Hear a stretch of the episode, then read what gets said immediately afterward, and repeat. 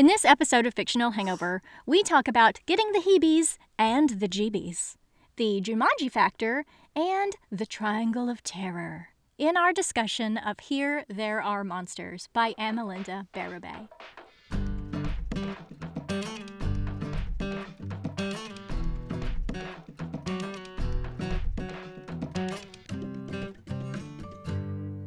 Everybody, welcome to Fictional Hangover, a podcast about young adult and new adult books, series, authors, and voice actors that is full of spoilers. I'm Amanda.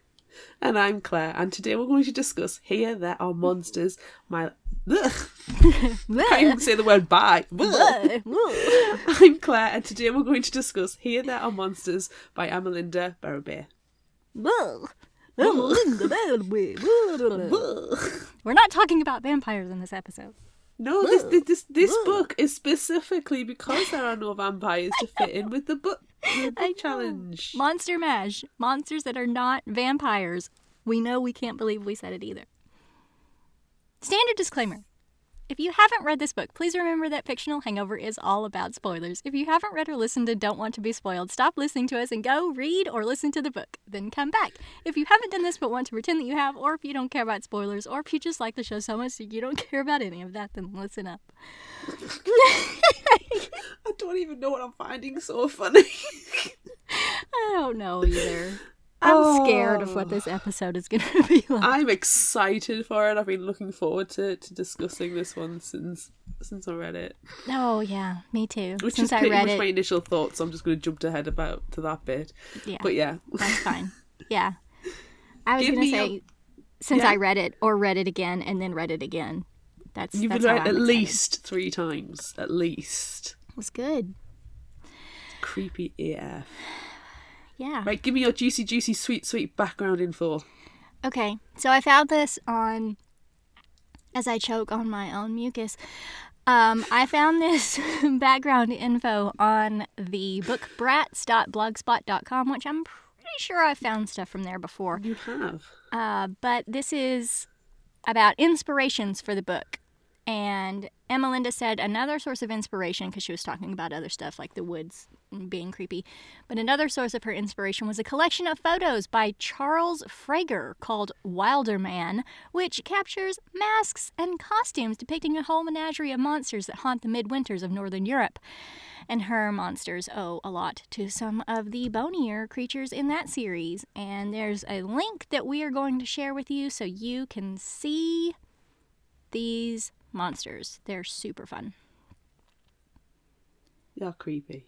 Yeah, yeah. It's pretty good. Um, you There's know, a couple character that kind of- inspiration. Well, yeah, there's a couple as well that I would say are very um Krampus-like as well. Oh yeah, oh yeah. So We all may- know how I feel about Krampus. Exactly. So, yeah, very good. Yeah. How do you feel about the monster on the cover of the book? Because it's not really a monster; it's a girl, but it's also a monster, maybe.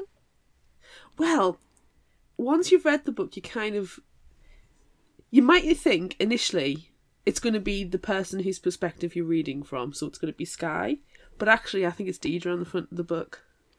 Oh yeah, that that f- dirty frazzled hair, The dress tattered dress. Yeah. and the the actual creature, and then you think, oh, that's a bit creepy. It's like an eleven year old child, She's but 13. then thirteen. Sorry, but that that doesn't make it any better. that just increases the hormone that levels, makes it worse, which is scarier. Yeah. exactly. But then when you read the book and you find out about the character, it makes it even worse. Yeah. Yeah. Kids, man, creepy AF. Yeah. Everything about this book is um yikes. It's a bit disquieting when you start to think about it as well, and then you know, yeah, You can't think about it too long or no, things get bad. that's it. it. I know when we were talking about what books we wanted to think about covering this month to to fit the book theme. We were like, oh well, you know, there's mummies, you know, there's werewolves, there's just the monsters like in this one, and one of the things we well, isn't humans like the scariest monster of them all? Yeah, but then at the same time, there's also actual monsters in this book, and then you're like, which is what makes this such a fitting entry into the book club challenge theme Oh, of yeah. Monster Mash, and really, really quite terrifying because it's all about the human. It's it's not just about the creatures; it's about the human potential. Yeah. If you start digging into it and start psychoanalyzing it, Yeah. shall we do a summary and then start digging into I it and psychoanalyzing it? I really think that we should. But I do want to say that I'm glad that we went with this one over something that's a little more, you know, flowery, such as continuing the um, Laini Taylor books. We talked about doing that, Yes. which, I mean, hello, I love Laini Taylor and I love those books so much, but they're There's not a whimsy to them. No, there's a whimsy to them. Yes. The magic and whimsy, and this is magic and horror, Yes. Yeah. Yeah. Which I love. So that's fine. All right. Oh. Sky is startled awake by her mother running into her basement bedroom, asking if she's seen Deidre. Uh, yeah, she was playing outside in the woods after school, but now it's late into the night and Deirdre hasn't been seen in hours. How could Sky have fallen asleep when she was supposed to be watching her sister? Yeah, that's right. It's all Sky's fault that Deirdre is missing. At least that's how her mom always makes her feel. They scour the house, and when they check Deirdre's bed, they see it's full of sticks and pine cones and leaves. That's got to mean something, right? Better call the police. When the police arrive, they ask all sorts of questions about Deirdre, and it's evident that she's not your typical 13 year old. She has never had any real friends, only her older sister Sky, and the ones she makes from sticks and bones. Ooh. Typical Oh. 13 year old, if you ask me. Sky, Deirdre, and their parents, Sarah and Brent, just moved into this house for a fresh start, and Sky hopes she'll be able to actually do that. She wants to make and keep friends of her own, and not have to constantly play with Deirdre and pretend to be her knight in shining armour. Sky always has to defend her younger sister from bullies, but if she'd have just grown up and washed her hair, people might have left her alone. You know, I'm not saying change for other people, but I am saying you do need to brush your hair because otherwise it is just going to be matty and awful. Yeah. So just for hygiene's sake, brush your hair. Yeah. Yeah. Mm. And I mean, she's. She does not smell good. There's no way. Head to toe, mud, sticks, leaves. Mm-mm. Rabbit No. Wolverine. You gotta take a bath at least once a week. Yeah. Or just, you know, if you have to sink and flannel it, just to clean your face and your sweaty bits. Yeah. You know, when the What- water's out what so did- there's no hot water or something. What did you call that? Sink and flannel? Yeah. There is another name for it, which my mother never used when we were younger. It was a hose bath. Hose bath. Like a prostitute. Yes. Because Yeah. would clean your face, your pits, and your fanny. Yes. And in And your area, Fanny is the front, which everyone The should fanny is the remember. front. Yes. Everyone should remember from that conversation that we had. The fanny pack conversation. The fanny pack conversation. Fanny ba- pack bum bag. yes. yes. Oh my god. Stop it. Just wash, wash your face, people, and brush your hair. That's all I'm saying. Have some hygiene. Yes. Yeah. Sky and her mother make missing posts on social media while her dad and the police and news crews mill around outside. The neighbors start to bring over food, and that's when William arrives. He's one of Sky's best friends, maybe even boyfriend, depending on the day. And he shares his condolences and invites Sky over to Kevin's house later. It's Halloween, and they're having a party, but yeesh, Kevin is a dick. Sophie, another of Sky's friend group, will also be there, but it's not like Sky can go now. What with Deirdre missing? Ugh. Sisters putting a crimp in your social life again. Ugh. Ugh. Janelle, a social worker, comes by and talks to Sky and her mom and dad about Deirdre. It's obvious that Sarah and Brent don't get along too well and are often too busy for Sky and Deirdre, leaving the sisters together to fend for themselves. Janelle talks to Sky privately about Deirdre too, and how it's tough having to feel responsible and how weird growing up is. But why did Deirdre have to make things purposefully awkward? It's like she refuses to grow, and so Sky always has to be there. But how many times should she have to rescue her sister? She's 13. Isn't it time she starts rescuing herself? Good question. Or just not putting herself in situations. Yeah. Like not not first. blaming the victim here, but wash your butt. Yes. Wash your fanny. This I've got a thing, but I'm gonna I'm gonna note it down in our discussion points because I think, you know, it's for that. Okay. Okay. Four years ago was a different story. 12 year old Sky and 9 year old Deirdre, dressed as queens of the imaginary world that Deirdre invented, went out trick or treating and some bullies stole Deirdre's candy while Sky stood by helplessly and watched. She was frozen. After the bullies left, Deirdre scowled at Sky, muttering about her not being a good champion. Shortly afterward, Sky started taking martial arts lessons, and the bullies didn't stand a chance. Sky twisted arms and became the protector her sister needed, her queen of swords. Until Deirdre entered the seventh grade and Tyler came along.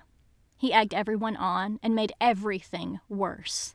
No one feared the Queen of Swords, but Sky doesn't even like to think about Tyler anymore. In the present, Sky and her parents are pretending to eat dinner, but no one really wants to be at the table. Then they hear a scratching and clamouring on the roof. Could it could it be Deidre? Or maybe Mog, their kitty, who ran away. Everyone runs outside to look, but they don't see anything. They do hear the tinkling of a bell though, so maybe it could have been Mog, but they can't see anything out there now. Sky follows her mom up to Deirdre's room and they begin cleaning. Sarah putting away clothes and Sky cleaning the leaves and pine cones off the bed. Underneath the pile, hidden from view, is a wooden sword Brent made for Sky a few years ago. Is that a sign? Did Deirdre set all this up as an elaborate scheme to get Sky to play with her again? Well, if so, Sky's not having it. She throws the sword out the back door and walks away, texting William about the party. Back in August, just after they moved in, Sky and Deirdre go out to explore. Deirdre loves the new house since the backyard is basically a nature reserve. It's swampy and full of trees and lots of animals that Mog keeps slaughtering and delivering to the doorstep. Oh, nice. The girls trudge through the woods, Deirdre mesmerized by how magical she finds it, Sky just thinking it's a sticky hotbed of mosquitoes. They come across a huge dirt pile, which Deirdre immediately declares their castle. She plunges a stick through the top of the pile like a flag and tries to get Sky to claim it with her by wood, stone, water, and bone. Sky is sick of playing Queen of Swords, and Deirdre thinks it's because of Tyler. She thinks Sky should be over what happened to him now, but she's not. She doesn't want to play anymore, and she really wishes that Deirdre would just grow up. Time passes and Deirdre keeps trying to get Sky to come explore, but she declines as amicably as possible. Deirdre won't give in and complains that she needs her Queen of Swords and says that her kingdom wants to meet her. Sky is more interested in the real world, but Deirdre says the kingdom is real too. Sky refuses to be sucked back into Deirdre's games. She can just keep making herself a target for bullies. Sky refuses to get involved. Later, some neighbors come by to welcome Sky and her family to the neighborhood, the Wright family. William Wright V will be at school with Sky, and his sister Christina will be at school with Deirdre. Sky knows that clean and prim Christina will hate Deirdre, but she tries to get her to join them for a board game anyway. In their room, Sky finds Deirdre playing with mouse skulls. Typical, usual, nothing strange about that at all. Not at all. Oh my gosh. Deirdre doesn't want to meet the Wrights and calls them intruders. When William comes to introduce himself, Deirdre tells him he's an intruder and says that if he goes out into the woods, they'll chew him up and spit him out. Okay. Um Yikes. Wow. Ugh. Deirdre comes out of her room later to stand creepily in the corner until the Wrights leave. I kind of like that actually, just I- standing there like a I little really creep in the corner. I really, really liked that too. Back in the present, Sky sneaks out of her house and goes to the party at Kevin's. Sophie and William are there and several others, and it's awkward because everyone is messy about Deirdre's disappearance. Kevin talks about Deirdre being a freak, which, yes, she is, but you don't say that to people. And Sky gets mad and leaves. Understandable, the only person who is allowed to call your sibling a freak is you. Yeah. Even if it's exceptionally true. Exactly. William tries to walk her home, but she insists on leaving alone. As she gets closer to her house, she hears the tinkly bells again and starts calling to Mog. The sound leads Sky toward the swampy woods and she slips in a stream, alerting the searchers and the police outside her house to her presence. When her mom rushes out, thinking it's Deidre, she doesn't hide her disappointment.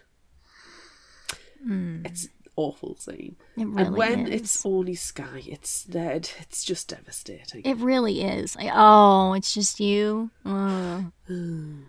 They go back inside, but Sky knows if Deidre heard the tinkling, she would have followed. Mm. Not me. I get uh, chills and cringy every time we mention the bells.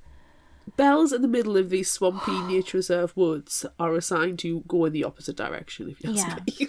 Yeah, it doesn't. It doesn't help that I have my extreme fear of tinkly things because, oh, it just keeps happening. I just keep getting chills. Everyone watching the bonus video can probably physically see it happening to me. So, look forward my my thing's going to happen later on. Yours is now, mine's going to happen later on. Okay. I mean, have- did you realise that two of our things that we hate are in this book? Yeah, I did. Yeah, and that's why I love it. Yeah. In September, Sky was invited by William to a party at Kevin's. It's weird because she's the new girl at school and Kevin's talking about Sophie's boobs, but she says it's okay because Kevin would never talk about her boobs because he knows she'd kick his ass. And she does. Well, not, not really, but she does show off her martial arts skills by teaching William how to punch. And then she really demonstrates and punches Kevin in the face. Everyone likes her after that. And we all cheer. Woo! Yay! Tells you a lot about Kevin. Oh, yeah. Ugh. I love that scene though. She's like, you know, I can hit you in the face hard enough to hurt you, but not hard enough to make your nose bleed. And he's like, oh yeah. And she goes, prove, prove it. Ah, what you doing? You crazy, crazy. you literally just told me to punch you in the face. Don't challenge if you're not going to be willing to. No. Any, Mm. Anywho. Later, Sky finds William shooting arrows at the castle after escaping a Deidre meltdown. They talk about zombie apocalypse skills and William needing to get away from his dad. But then Deidre shows up, yelling at Sky for coming to her place with an intruder and calling her a traitor. Something good comes from this interaction though. Sky and William exchange phone numbers. Yay! She says she'll talk to her parents about Deirdre being weird about her place. In the present, Sky wakes and realizes Deirdre is still missing. She apologizes to her dad for falling asleep and letting Deirdre disappear. But then they see tiny skulls out on the porch railing, just like the ones Deirdre was collecting just a couple of months ago. They definitely weren't there the night before. They talk to the police about the skulls and also about Sky finding her sword. Maybe Deirdre meant for her to find it and find her. The police won't let her help, but they do bring a search dog out to sniff around.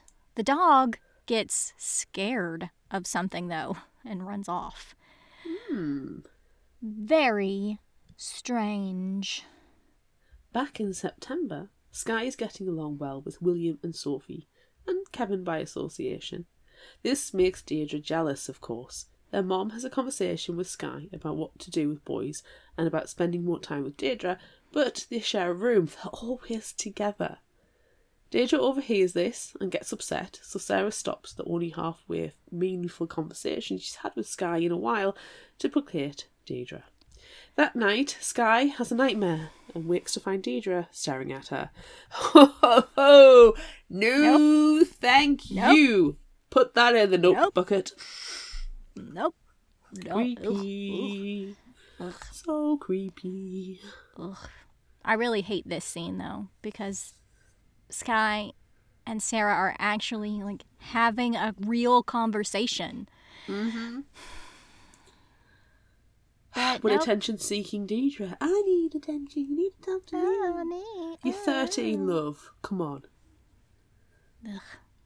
Join in. Don't Mm. be creepy. Like, just, ugh. In the present, Sky joins William for pancakes and to shoot arrows. Sarah is upset that Sky is leaving the house again, but she's only going to her friend's house for breakfast, and Sarah's guilt trip will not stop her. William talks about how overbearing his dad is and how he's afraid that he's going to wake up one day and be just like him. And then, speaking of, William Fourth comes strolling outside talking about how if he were in charge of the search for Deirdre, he'd have everyone looking. Sky leaves while William's dad takes over the bow and mansplains some more. Ugh. Ugh. Ugh. On her way back to her house, Sky hears the tinkling bell again and takes off trying to find the source. She goes to the castle and sees old weird shit of Deidre's, circles of stones and animal bones, and her one and only sparkly dress that Sophie talked her into buying, ripped up and tied to the tops of several trees. That's not weird. No. That's not weird at all. Oh. Sky knew Deirdre took that dress, but she couldn't prove it. As if it's not bad enough, Sky then comes across Mog's body. Oh. But then she hears the bell again. If it wasn't Mog she was chasing all this time, who was it? Or what? Oh. creepy, creepy, creepy, creepy, creepy. Poor Mog. Hmm. Back in time now, to the beginning of October. Sophie invites Sky out shopping and to talk about William. Girl time. Mm. Sky goes, really pretending to want to do girly stuff and acting like Sophie to fake fitting in. They shop and talk, and finally, Sophie asks about William.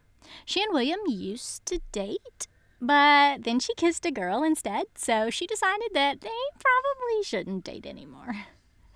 Sky's not sure William would actually like her close up, but after Sophie puts her in a sparkly blue dress and turns her to the mirror, she maybe changes her mind. When Sky and Sophie get back home, they go to the room Sky and shares with Deidre. Deidre is on the floor, surrounded by sticks and cut up sheets.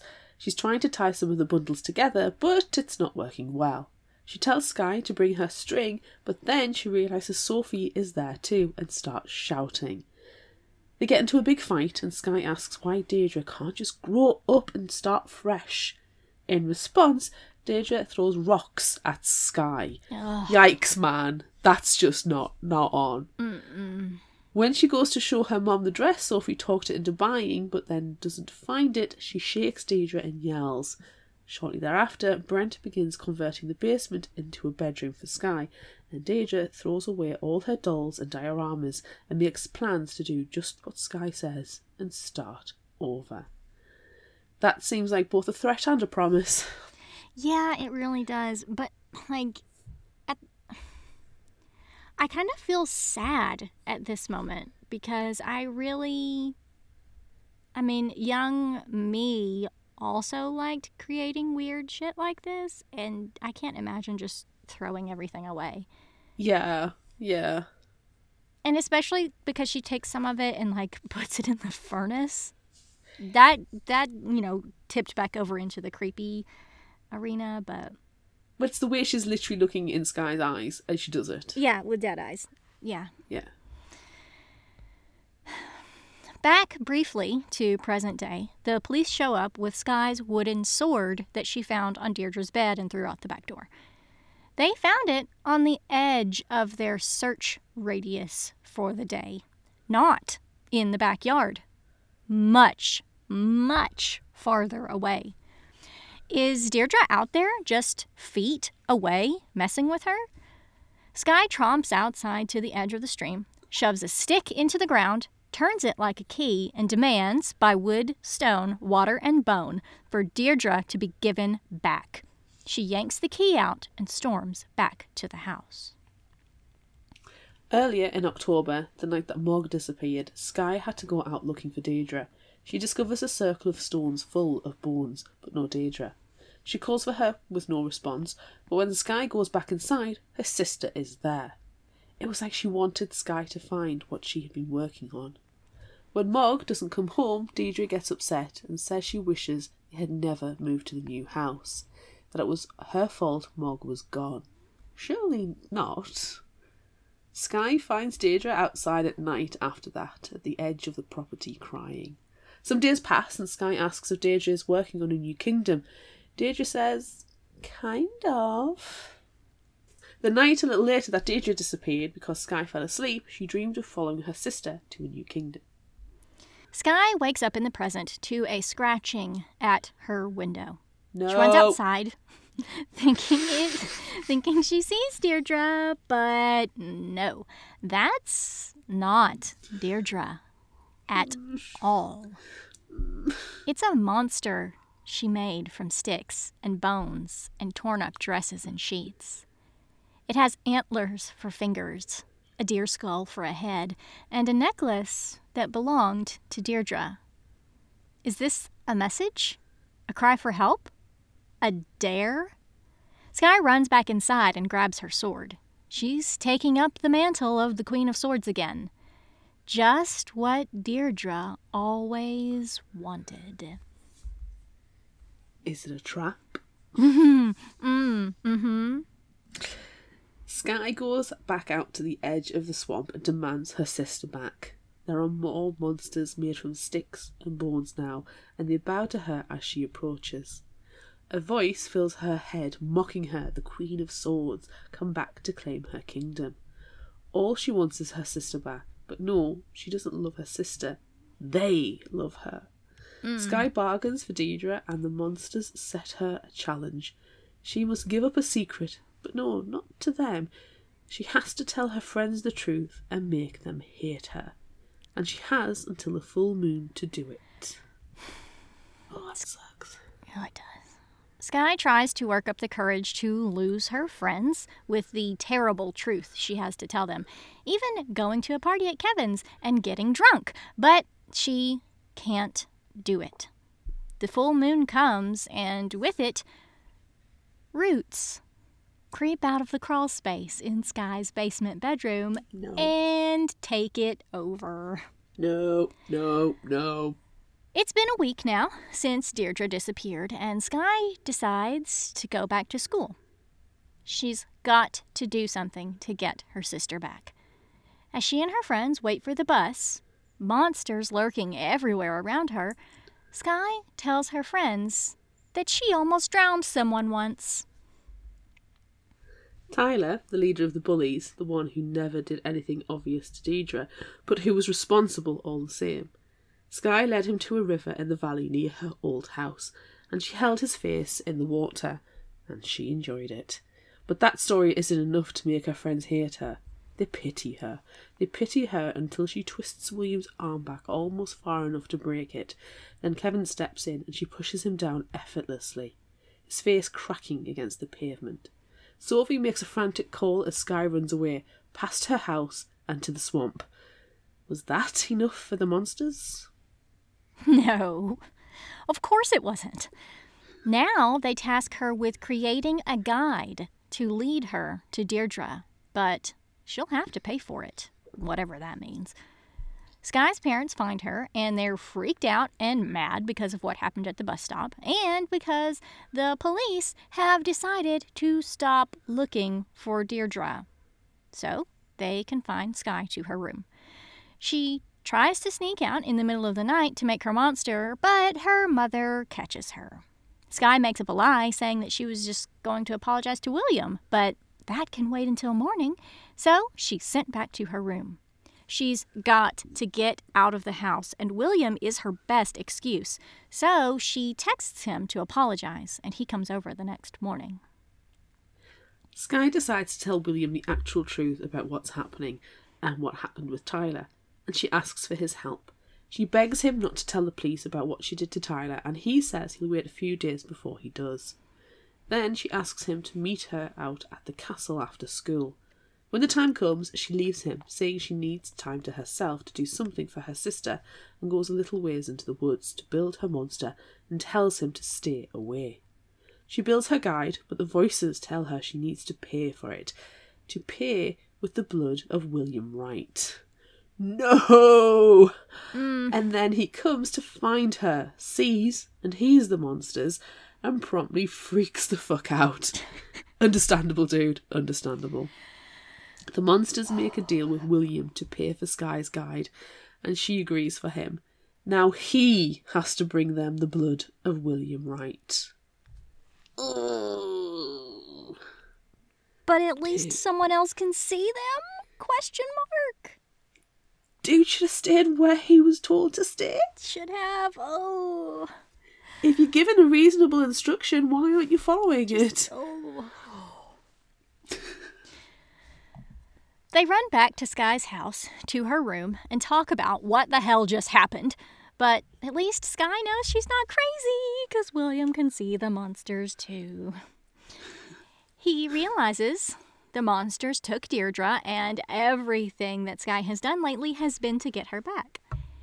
He suggests they go to his house to make a plan because the creeping crawlspace roots are probably listening to them right now. Agreed. Great, Claire's favorite thing. William wants to fight the monsters, but Sky knows that won't work. They just have to do what the monsters say to get Deirdre back. William changes his mind, says that he won't pay with his father's blood, so Sky leaves. This is the only thing that will work. So when he's ready to actually make a plan, he can come and get her. She can't let him ignore this, so she goes to the monsters for help. Ooh. Ooh. Ooh. Ooh. Sky tells the monsters that William needs more time. She needs to convince him to help, and in order to do that, she asks the monsters to give her something messy and dead to lure him out. Mm-mm. They give her a raccoon corpse, and she leaves it outside his front door. The next day, she expects William to come knocking, but Sophie does instead. She's mean and threatens to ruin Sky's life if she doesn't leave William alone. Sky tries to tell her to stay away because she could get hurt, but Sophie just takes that as a threat and is even more awful. Well, great. This is Great. all going to plan. All great. It's all great. Sky leaves two dead animals at William's door that night, and he finally contacts her the next day. William asks for Sky's help to get rid of the rabbit and porcupine that were left on his doorstep. She goes over, but then William's dad comes out and pokes fun at William for needing Sky's help, and at Sky for beating William up. God, the man's awful. He is. And then Sophie drives by and says she's coming over that afternoon. Oh, fine. Sky will just have to deal with Sophie telling her parents about what she did to Tyler. Whatever, it doesn't matter.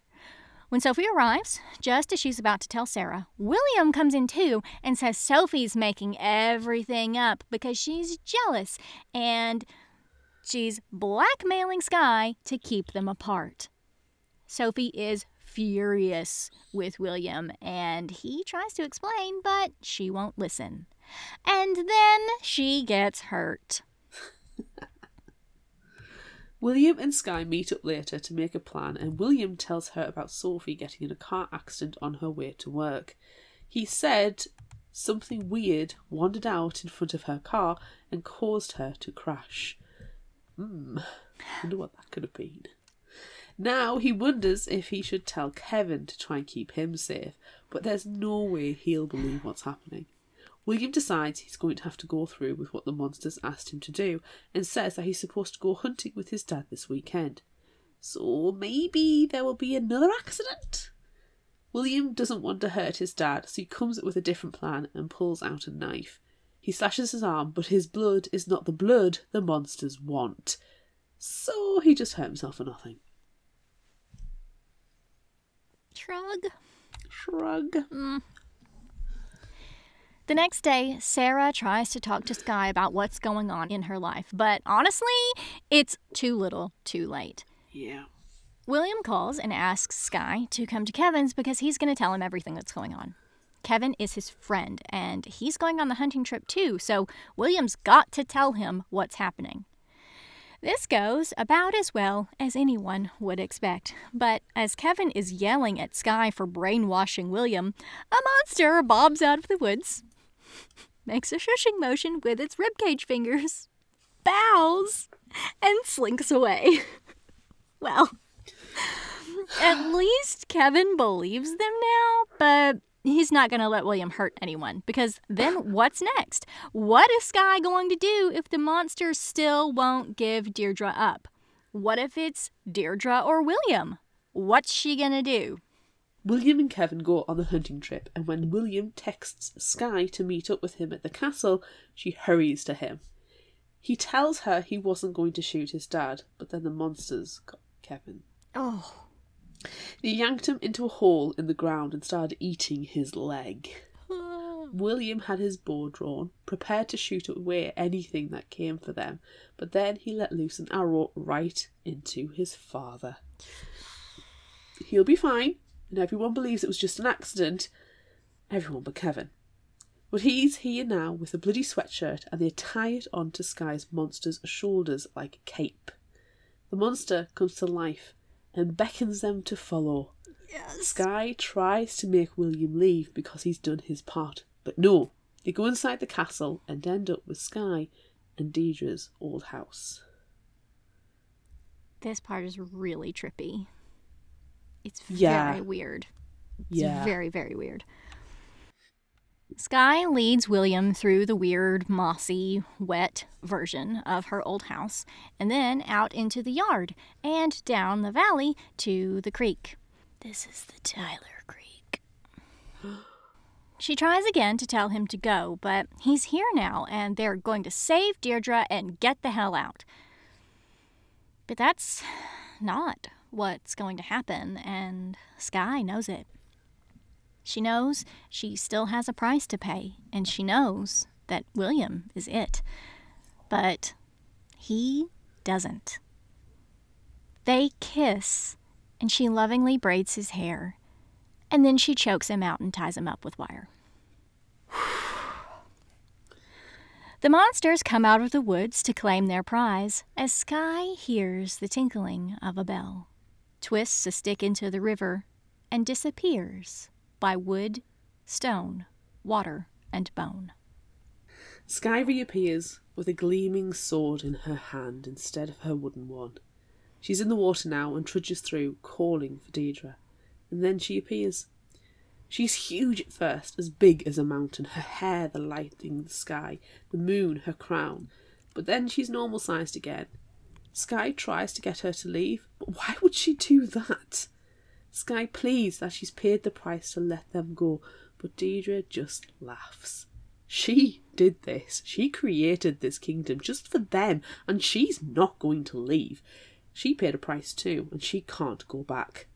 Was Mog her price? As Sky asks that, Deirdre makes Mog appear from nowhere. Mog is there forever now, and Sky will be too. Sky doesn't want to stay, but Deirdre doesn't believe her. She brings up Tyler again, saying she knows why Sky hurt him and makes her explain. She reveals that she hurt him because she could. She sat on his back with his face in the water because she wanted to. She loved the feeling of power she had, but she wants to go now. She started a new life and she wants to live it. Then Deirdre makes William appear. But he's not really William. He's a weird, ghostly shell. Deirdre tells Sky that if she stays, William will be hers and they can be queens. But that's not what Sky wants. She wants to be herself and to choose her own life, with or without her sister. She declares, by wood, stone, water, and bone that she's leaving and taking William with her. Deirdre cries and fades away into the sky as William collapses into Sky's arms. Sky wakes up to someone screaming her name. She's covered in mud and snow, and a man picks her up and carries her away. She's put in an ambulance and hears someone say they've found him too. Him. William. He's alive. The police say something attacked him, but Sky saved him. Sky brought him out of the woods. Sky tells her mom that she found Deirdre at the end of the creek, but she's gone, and she couldn't get her back. The police find her dress in the water, but nothing else. With that and the idea that a wild animal is attacking, it's enough to believe that Deirdre is dead. Later, at Deirdre's memorial, William's mother thanks Sky for saving her son. But did she really do that? Did she save him? Sky runs down to her basement bedroom, but is followed by Kevin, who tells her a story about a guy who used to beat up on William and how he made up a story about the guy's girlfriend cheating on him so they'd break up and ruin his life. He did it because he could.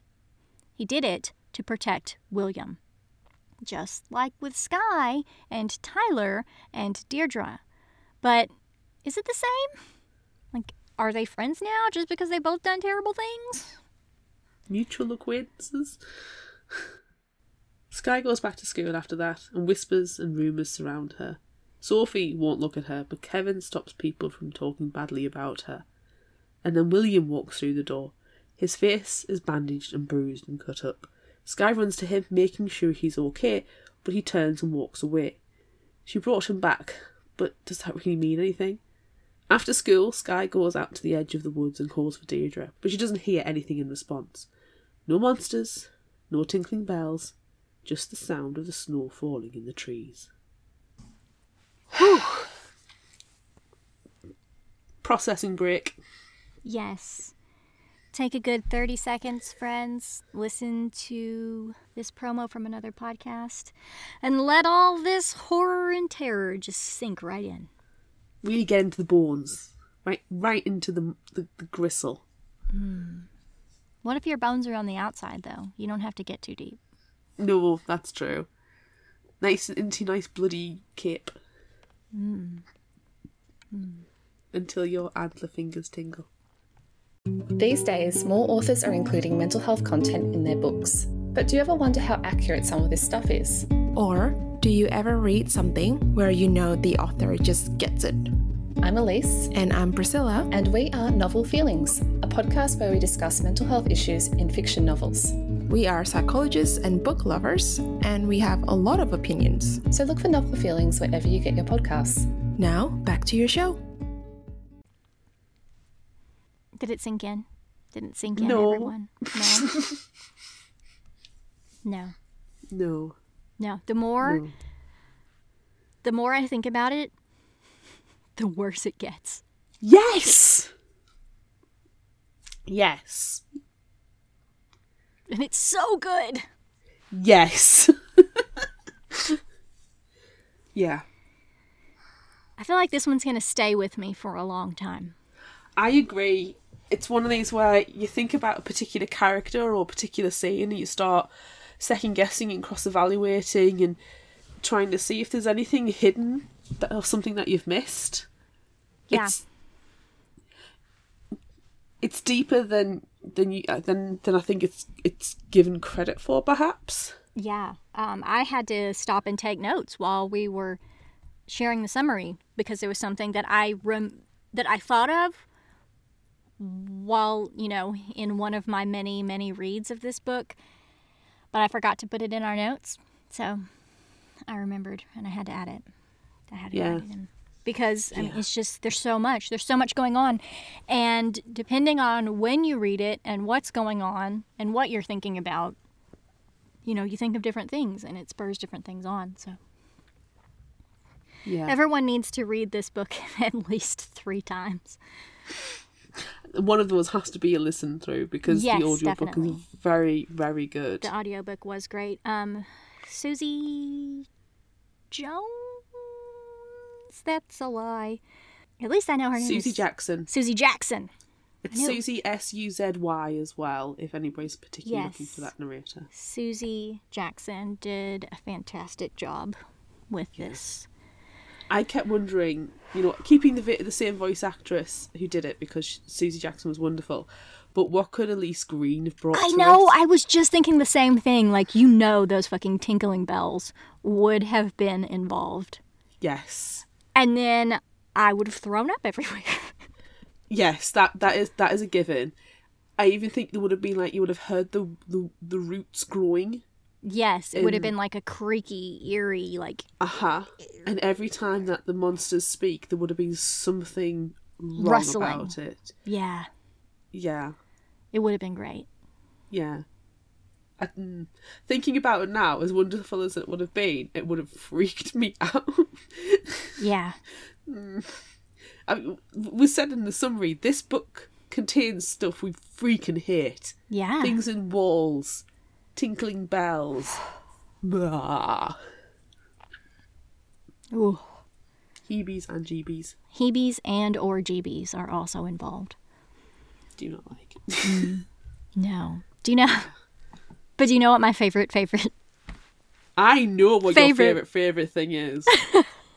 I know. and if people are watching the video, they'll know. Oh my god.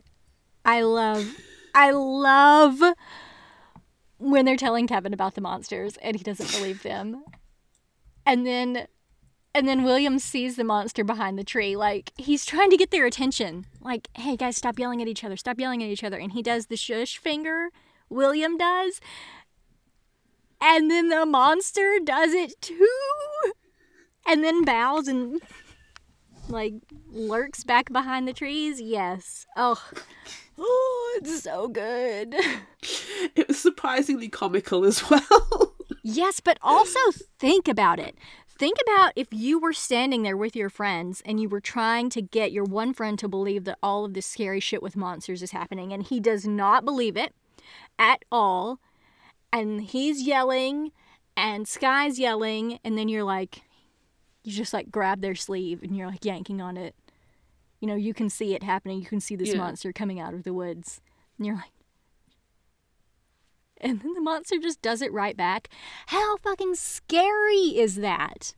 I, I, I mean, yeah. we Yeah, love it and think it's hilarious because we love monsters and scary things, but what if it really happened? Oh, I'd freak out. Completely freak out. I'm, I'm a wuss. I'd freak out. I half expected it to like throw the finger guns. Yeah, that would be really great. But it, the thing is, because you're sitting in your own home safely, it's it's funny, and throughout that entire scene, I don't know about you, but I was waiting for the monster to tap at the window or to appear or something. I was waiting for a monster. Yeah. So when it did finally appear, I was like, yes. And then when it mimicked, I was like, ha, ha, ha you're screwed.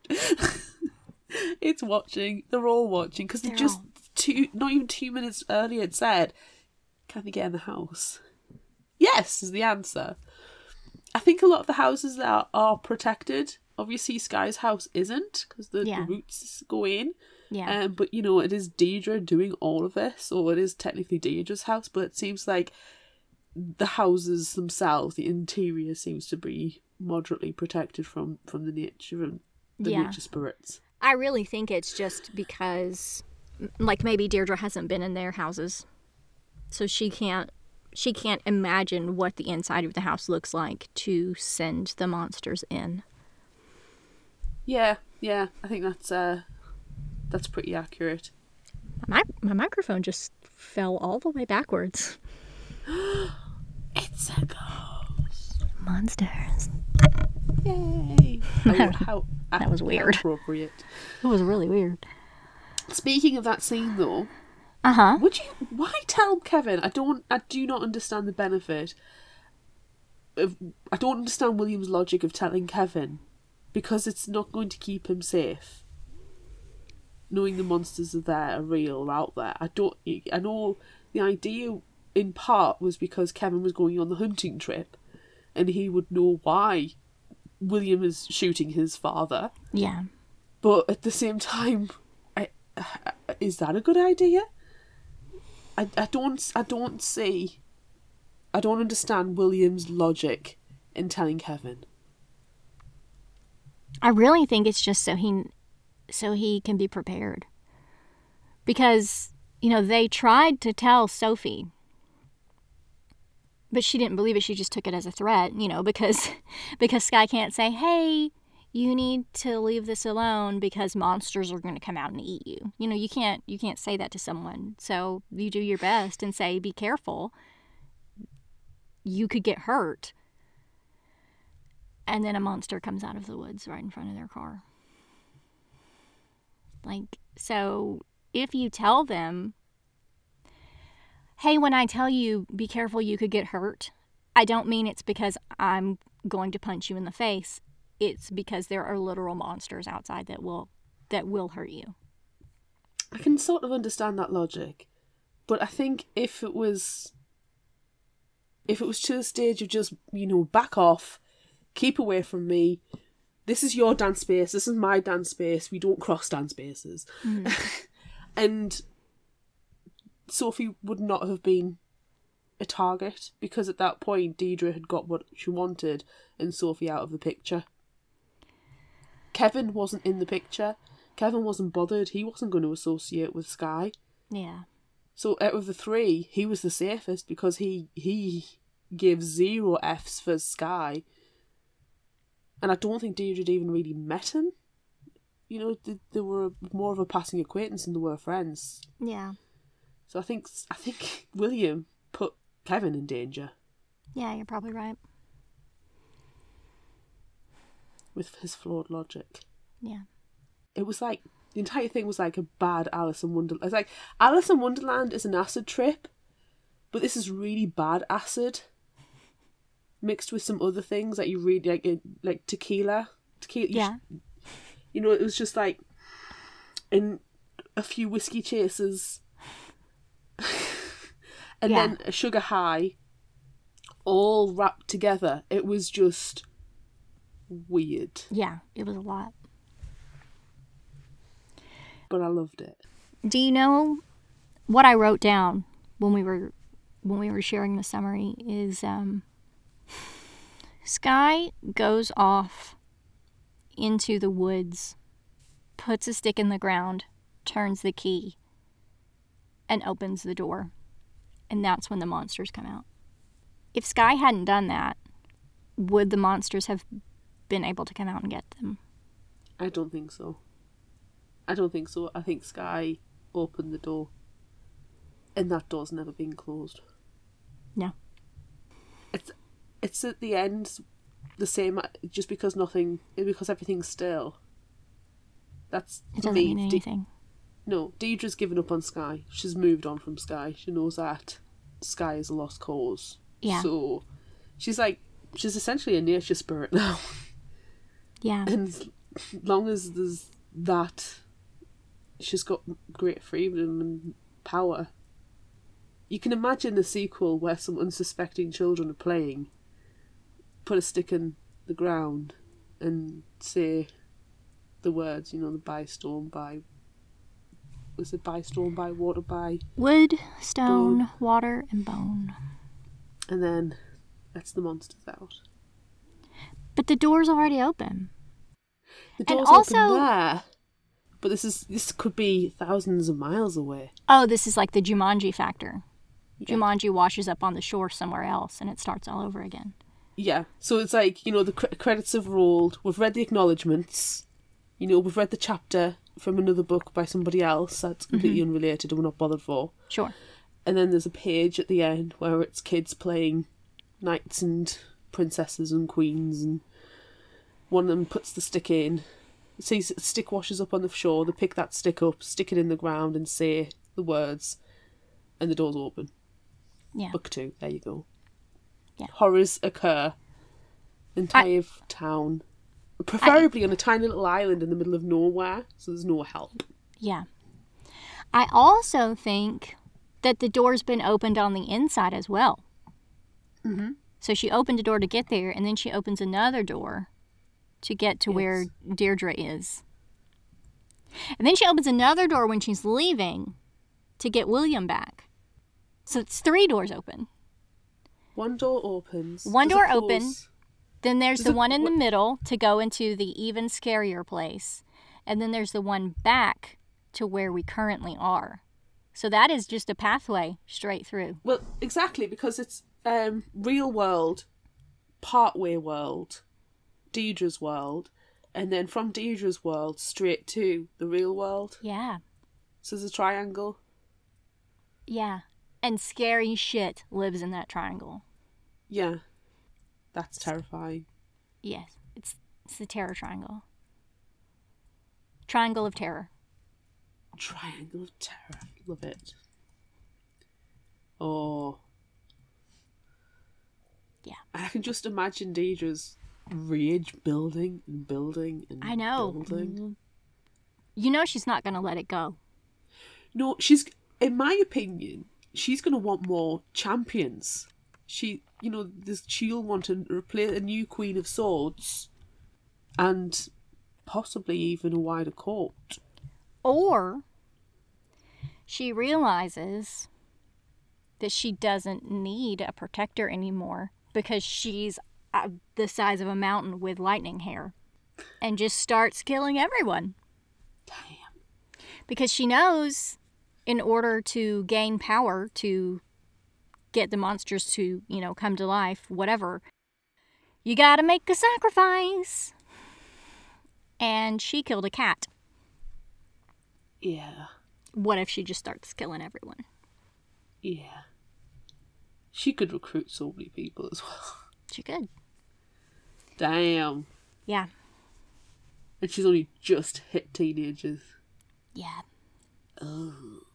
You see, the thing is, I don't understand why Deirdre just went for Sky. I know she wanted Sky to be a Queen of Swords, but why did she not try and get any revenge on the parents? Because the parents, for me, were completely negligent. They bore no responsibility for her loss Yeah. blamed it all on Sky. And you know, you noted a few times in the summary, it was twice they've had a meaningful conversation. Like Sky's had a meaningful conversation with Sarah, the mother. The father, Brent, is just doesn't bother, Mm. and it's almost as if there's, there's not. What's the point of them being there? Yeah. There's no relationship. And I can understand people, you know, don't have close knit relationships between parent and child, and that's fine. But they do not give any figs for their kids. Mm-mm. And the scene, awful scene, where Sky tells the truth to her friends and then disappears herself for a few hours, has multiple texts and phone calls, missed calls on her phone. And then when she's found by the police, her mother comes running out screaming Deirdre and then is disappointed that Yeah. it's Sky. Yeah. I think that's why Deirdre doesn't have any negative feelings for them because they clearly care more about her than they care about Sky. Do you think it's ambivalence? Could be. I also think that Deirdre just slept in the pine cones and the sticks and the leaves as well. I don't think they were She just- put. She just burrows in. It's a nest. Yeah, she just makes a little hollow for herself. Yeah. Yeah. Ah, I don't know. It's just it's weird. I don't want to read too much into things because you know sometimes a shadow is just a shadow, and sometimes a, a bad person is just a bad person, and there shouldn't be any.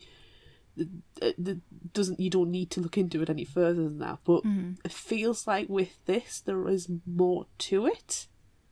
Perhaps. Yeah. But it's like you said, the more you think about it, the more you read it, the more you think about it, the more you kind of like, oh, okay. Yeah.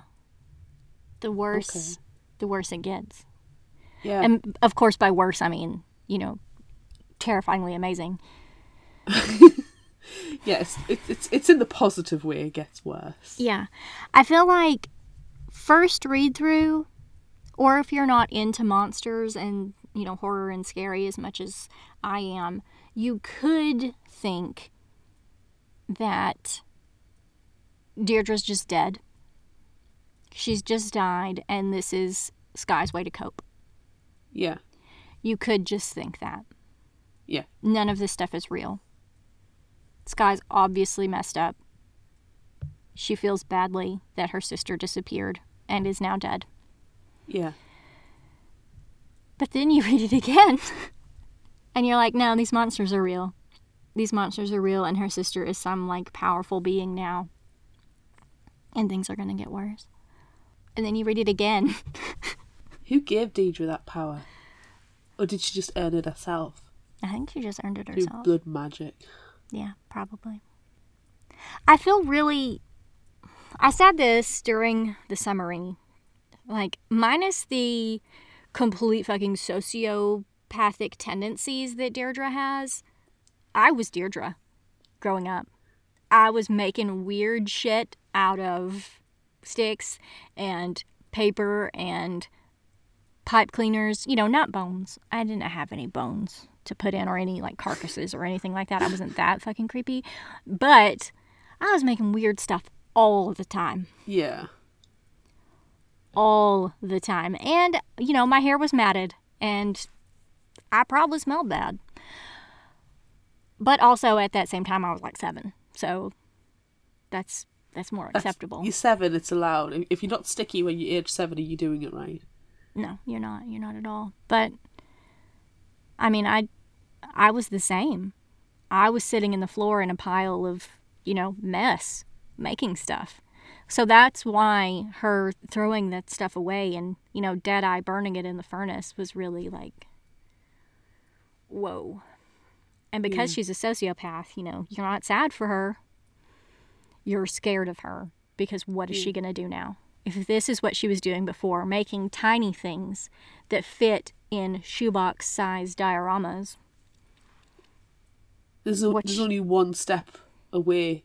yeah, there's only one place you can go. worse, Yeah. bigger, scarier. But the thing is, though, with Deirdre, everybody else has multiple personas. Mhm. Okay, so you've got, I mean, with Sky, you have the person who enjoys the power, but then you have Sky who's trying to reinvent herself. Yeah. You know, everybody does it. You have your work persona, you have your home persona, you have your persona where you're with your parents. It's like the way you, t- you speak. You speak mm-hmm. differently when you're at work because you try and be more professional. You might enunciate more. You have a telephone voice, etc. Mm-hmm. When you're at home, you might f and blind and let your accent fall in. Oh, I did that today really badly, by the way. Don't let me forget. Did you share that story. regress? Okay. I did. when you're with your parents, you might be a bit more respectful with your language. Like, I tend not to try and swear in front of my mum. Oops, it comes out. Um, but you might let your accent come in. So you know you have or you're more professional. Like I said, with work, your persona at work is a more professional. You're more relaxed at home. With your friends, you're different again. Everybody has that in this book. Everybody, except Deirdre she is just Deirdre, and for that I'm quite, you know, that's empowering. You know, Yeah. it's great that she is herself, and this is her. She's living her truth in front of everybody. But when that truth is being a fucking sociopath, Yeah. ooh. I also think part of the problem is Sky's realised this. Sky's older than her, and when you're an older, si- I mean, I'm the younger sibling, so I don't Mm, me particularly too. know, but I see from, you know, friends and relatives, and even you know my brother as well. When you're older, you do not want. It comes a time where you do not want to hang around with your younger siblings Right. You want to hang around with your friends. You want to try and change and diversify yourself. You want to test these different things out to see, well, do I like this? Do I not like that? You know, you've got to experiment. And Sky wants to do that, but Deirdre doesn't understand. And I also think, well, how much of a conversation have people had with Sky about, well, these things, type of things are going to happen as you grow and your body changes and your mind changes and you go to different schools. This is going to happen. Deirdre's treat like a tiny child, like a little girl, Yeah. not a 13 year old. At 13, she's mature enough to understand these concepts, but nobody's having this conversation with her. Least of all, her parents. They, like I've said before, they're negligent. Yeah, I mean, it took the social worker coming in, talking to Sky, like, hey, you know, growing up is hard. Has anyone had that conversation with anyone else? Does why does it take a social worker coming in to say that? Yeah. Yeah, exactly. But no, it's it, no, conversations obviously had, and No. Deirdre doesn't realise that. Probably for the best, to be fair, that you have one persona in front of everybody and one that's private, because that's you know leading you down the route of American Psycho or something like that. Yeah. So it's better that you can see the crazy in front of you in this regard, because you know if you follow the steps of known factors or whatever to become a serial killer, she's well on the way to it. Yeah, I was just about to say that exact same thing. If she were still around, if she were not in her realm that she's created in her kingdom, she would be a serial killer that Pippa Fitz emoji could be investigating. Pippa Fitz emoji, not emoji. but now I want to create Pippa Fitz emoji. Pippa Social influencer. But Pippa and Stevie Yes. are going to investigate Deirdre becoming a serial killer. Well, Pippa will do the you know the podcast about how she became a serial killer, mm-hmm.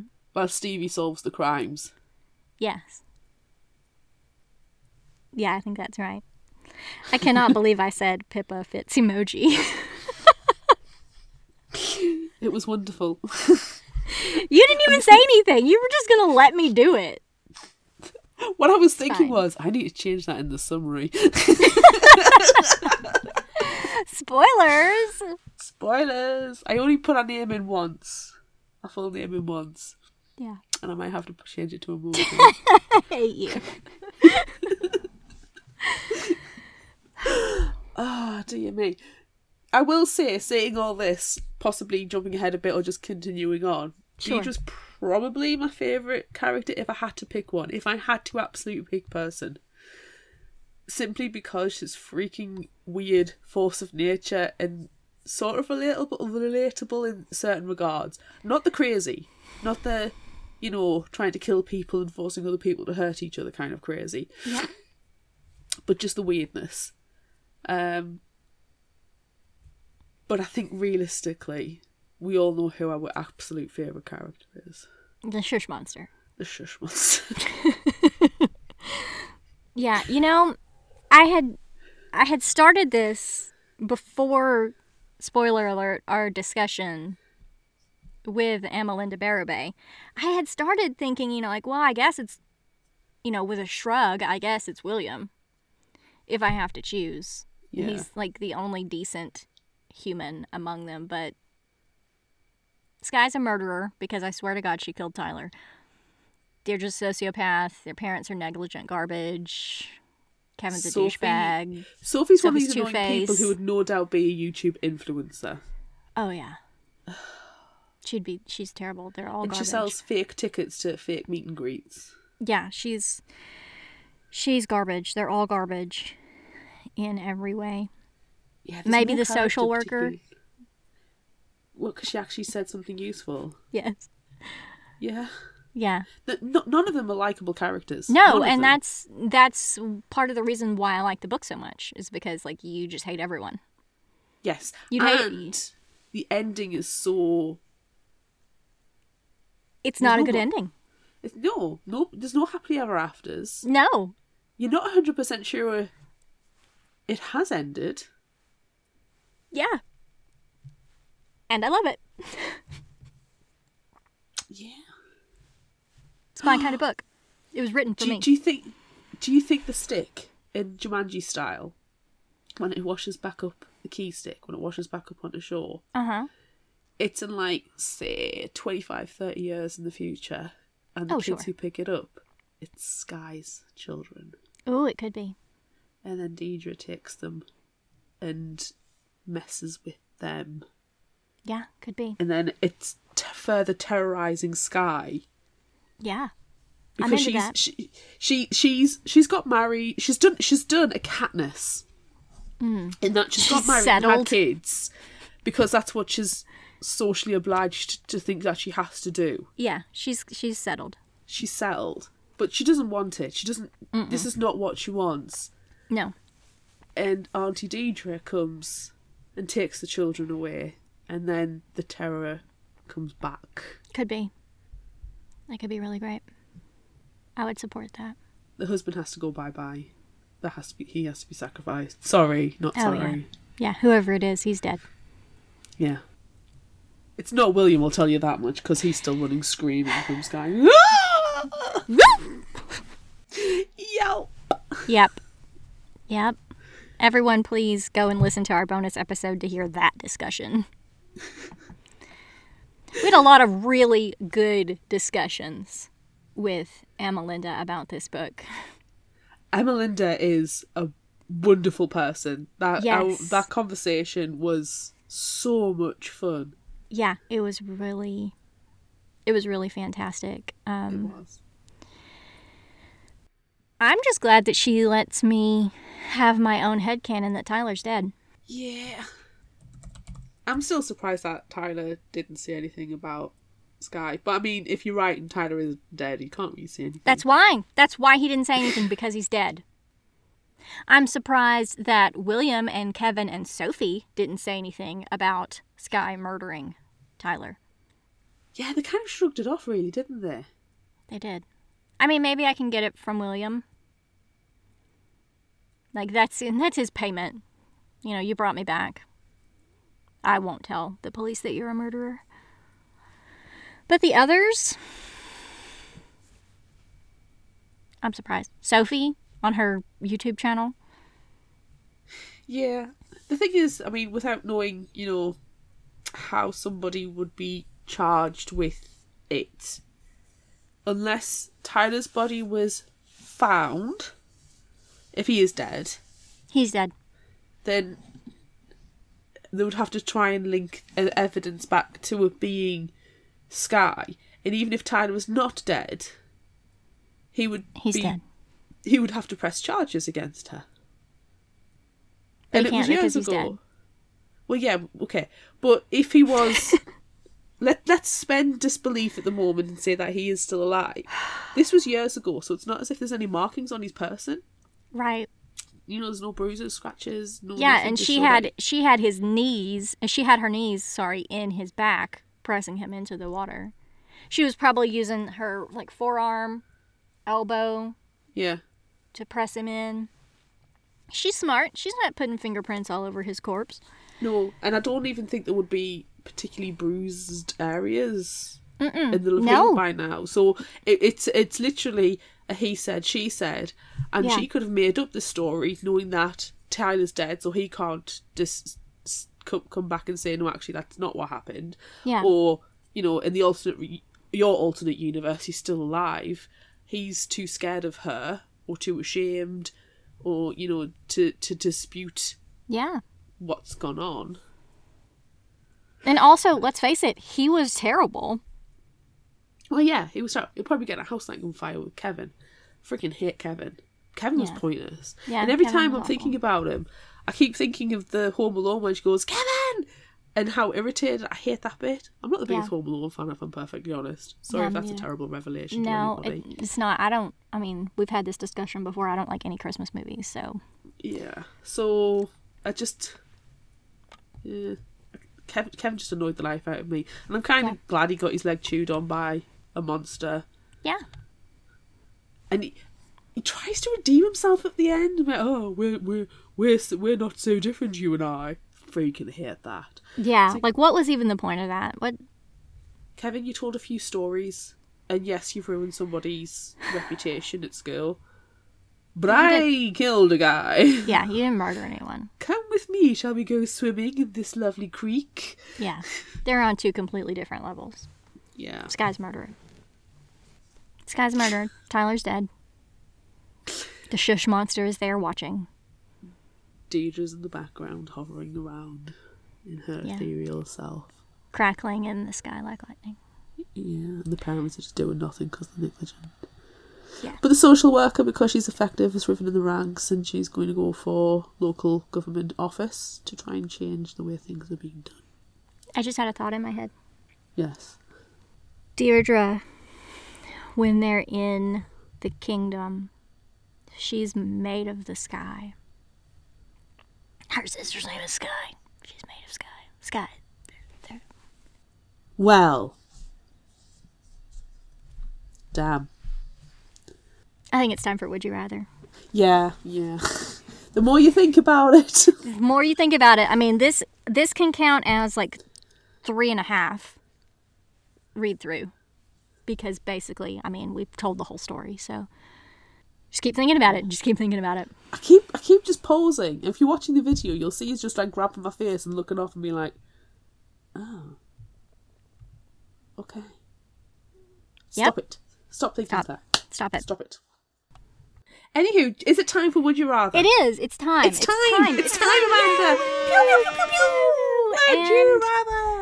The best part about Would You Rather today is that we Hmm. are joined by the author Shush of Monster. this. The Shush Monster, yes. The, uh, we are joined by the author of this wonderfully, deliciously gross and terrible and fantastic book, Amelinda Berube. Yay!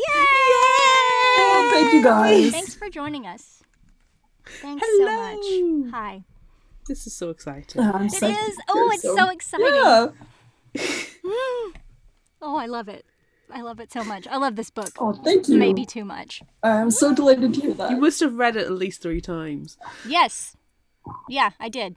I did. But there's there's nothing wrong with that. It's fine. so, I think we should play Would You Rather. Okay, so we asked on social media, would you rather have antler hands or ribcage hands? And on Facebook, it was resoundingly 100% antlers. On Instagram, 80% antlers. On Twitter, it was antlers at 90%. And on TikTok, antlers with 55%.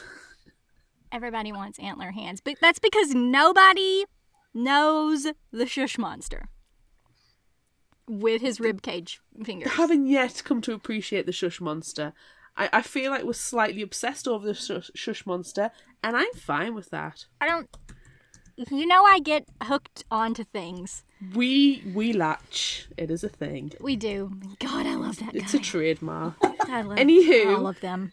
Let's see what everybody else is saying. Dakota on Facebook says antlers. I could pick multiple things up with them at the same time. Plus, I think antlers would be stronger than rib bones. Oh, fair point. That's a good. That's a good answer. Colin on Facebook says, ooh, ooh, ooh, ooh, antler hands, please.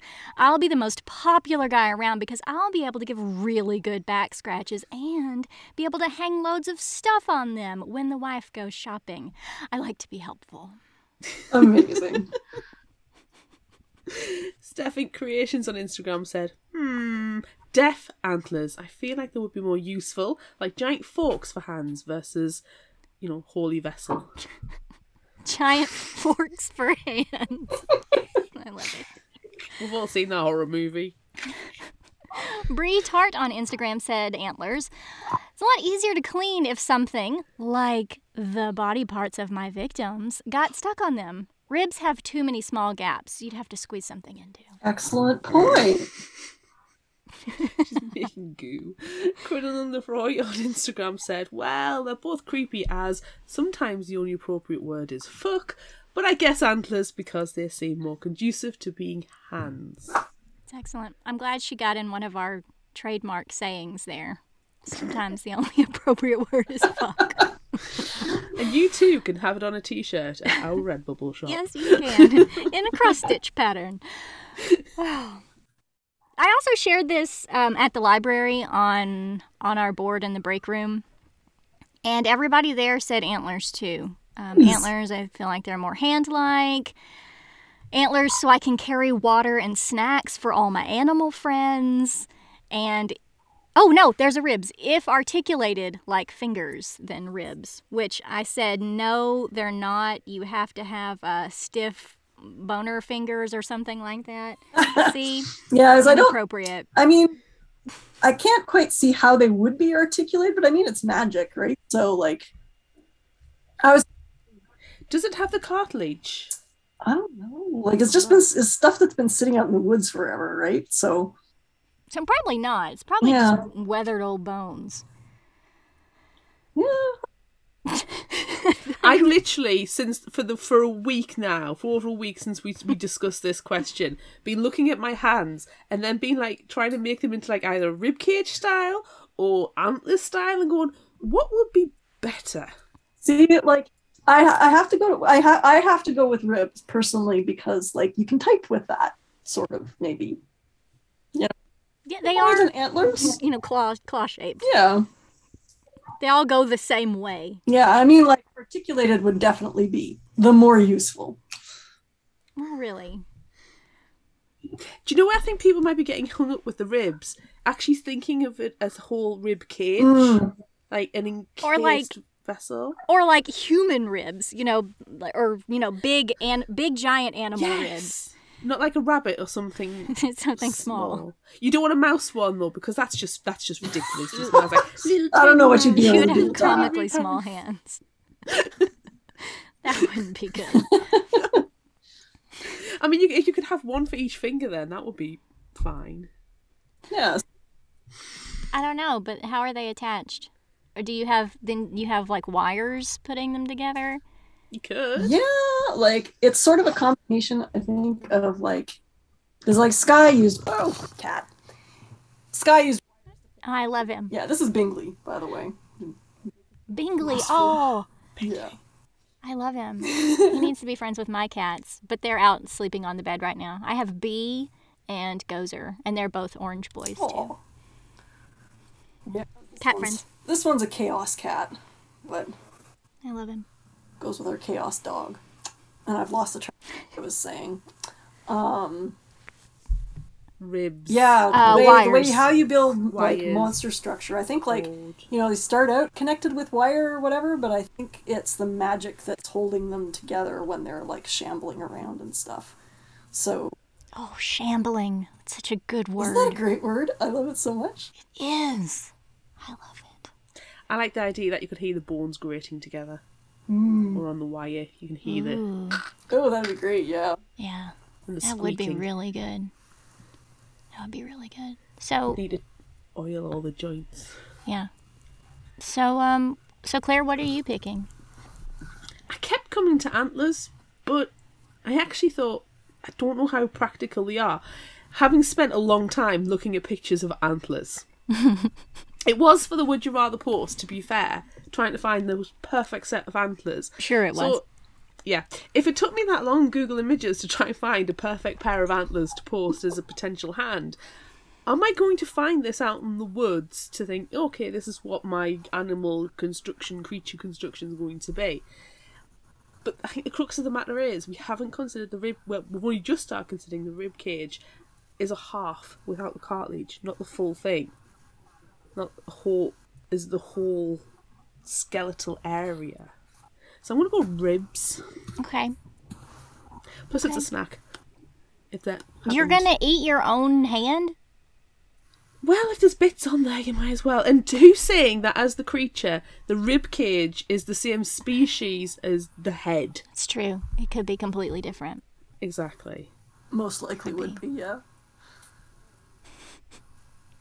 It wouldn't be a very good monster if it was just all like one animal carcass. Well, you gotta mix I- them up. To be fair, I think I'm just distracted by the fact I keep seeing the word "eat," and I'm like, "Yeah, yeah, I've had my tea, but I'll, I'm I'll sorry. have a snack." I'm, don't call attention to my shirt because I have to sit like this with my boobs out for you to be able well, to it see. makes a change that you're the one doing it instead. Damn you, boobs! Damn you, boobs! Again, you can buy that T-shirt on our website. Oh, thanks, Beth Revis. Oh, I was kind of proud of this t-shirt. Um, Check it out. ooh, I love that. Mothman! Oh, it's Mothman. Man, nice. Makes me so Oh, Claire, we should have put on our Fook Monster shirts. Oh, mine's in the washing machine. Mine's out there. Dang it. Missed opportunities. I just have my eat shirt on. That's okay. Put on your Bigfoot hat. There we I go. wear it sometimes during the day. That's cryptids. Yeah, it's There you go. Oh, Probably creepy guys as well. yeah, but oh, they're that's very not. sinister. They're not cobbled together enough. I like my cobbled monsters. Okay. There's actually Anywho. I don't there's know. someone on there's someone on Twitter who posted pictures of like here there are monsters ask monster things that she had made in her garden. It was the most Oh my amazing. god, Wow. that is really yeah, cool. I'll, I'll I'll have to I'll I'll dig it up and retweet it because it was it was just magnificent. oh yeah. Yeah, you need to do I can that. only imagine that got very uncomfortable, like at two o'clock in the morning when she can hear the tap tap tap and the scratching at the window. Well, I mean, like she, She made opens the door to her monsters, so they're basement. not going to come after her. She's gonna Depends if send she's them got a psychotic sister that's actually bringing them to life, though. Yeah, that might make a difference. Oh man. you haven't answered this. I was about to say I don't know if I've answered this one or not. I think I'm gonna go antlers.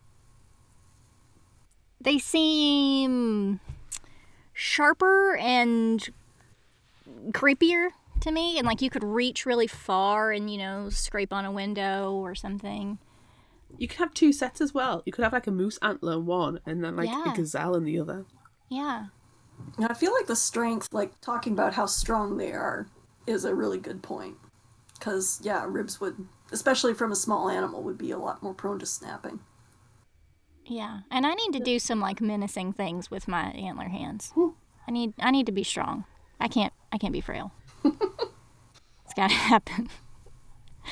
Okay. Next question. Yes. it's time. It's time for the next question. Would you rather share a bedroom with your psychotic sister who may or may not stare at you often while you're sleeping, or have your own room but be terrorized by creepy creatures tapping at the window? I feel like this is kind of a, like, you know, the scary thing you know versus the scary thing you don't. You know?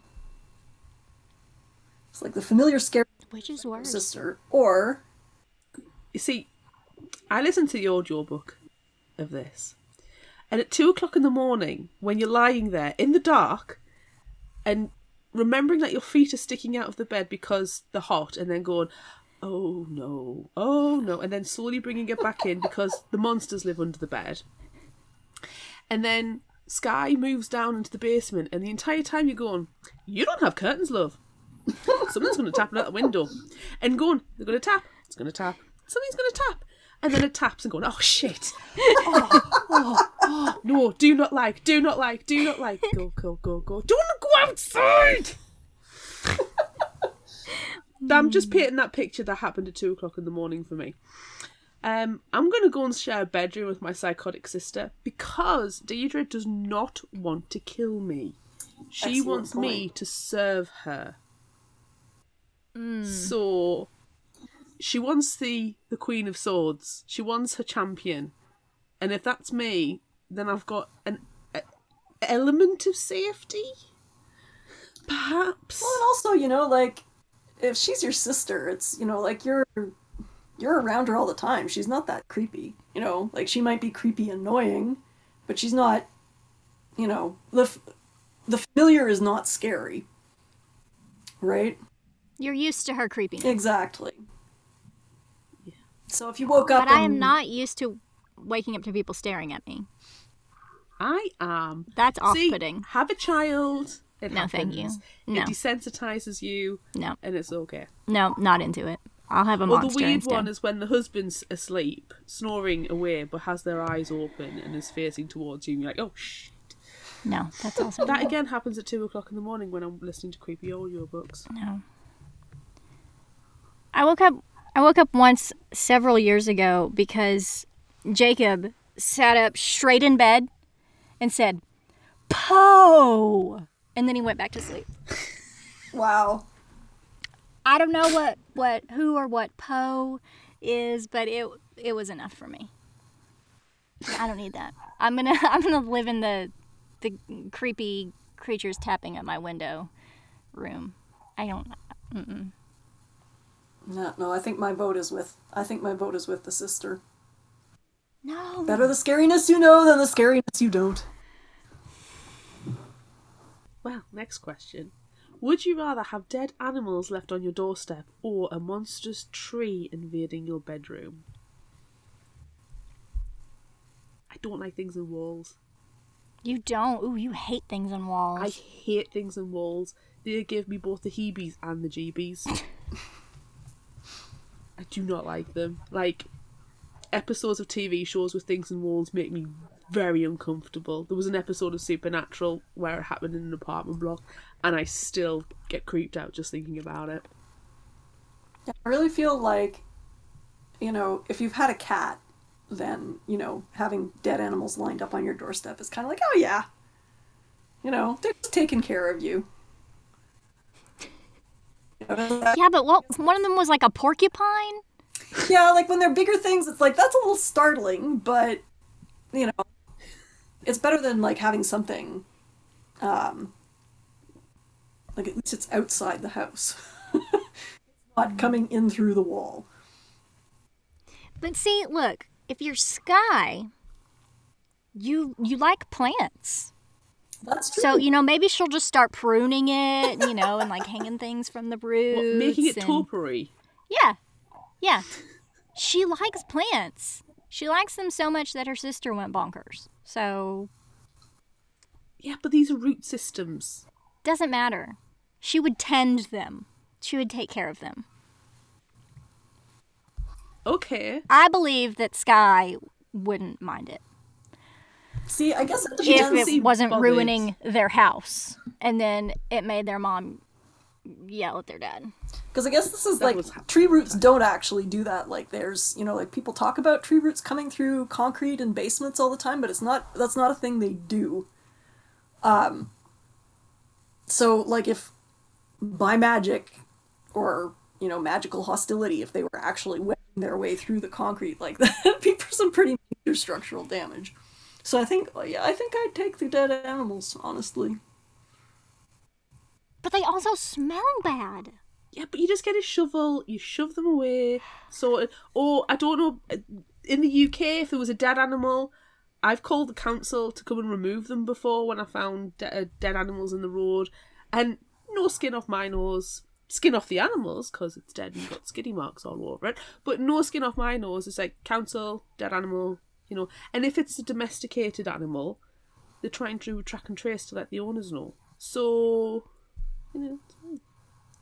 Could I use the carcasses to make new monsters? yes. Because let's face it, everyone here, I'm I'm the one who's making all the monsters in this in our little situation here. I'm doing all the creepy shit that no one wants to do.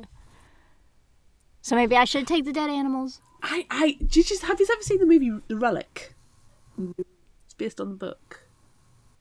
It's set in uh, a museum in uh, New York. It's terrible, but I love it. I don't think so. Um, it's it's and it's about this creature that gets brought to the museum, like the Natural History Museum, from this the middle of nowhere, and there's inside there's creatures that you know it, it, and it kind of like a little bit alien style evolves and kills everybody. Goes rip roaring rampage. There's death, blood, everything. It's it's hilarious. but at one point, you know, when they're setting the scene, they go through and they say, "Oh well, we've had this carcass that's been brought, and we need to take the flesh off the carcass." And then it shows you the, the carcass in this big tank, and these beetles just eating away at the flesh. Hmm. So you know, it's your circle of life type thing, and it's that reminds me of that scene in the relic. You need to see this movie. It's terrible. It's very dark, and I mean that is in lighting. You can't see anything, so you spend the entire time squinting. But it's it's hilarious. It's so bad, and I love There's it. a graphic novel. Um, it's actually like a, a middle grade graphic novel, I think, called Snapdragon, which is a work of utter genius. It's so wonderful.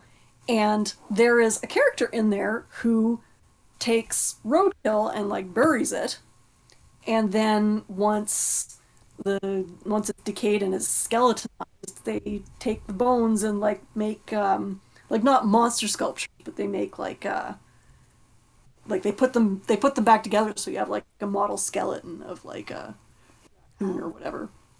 Which is, you know, like it's this is sort of the way this this story is is that it's just like super weird and totally unapologetic about it. It's glorious.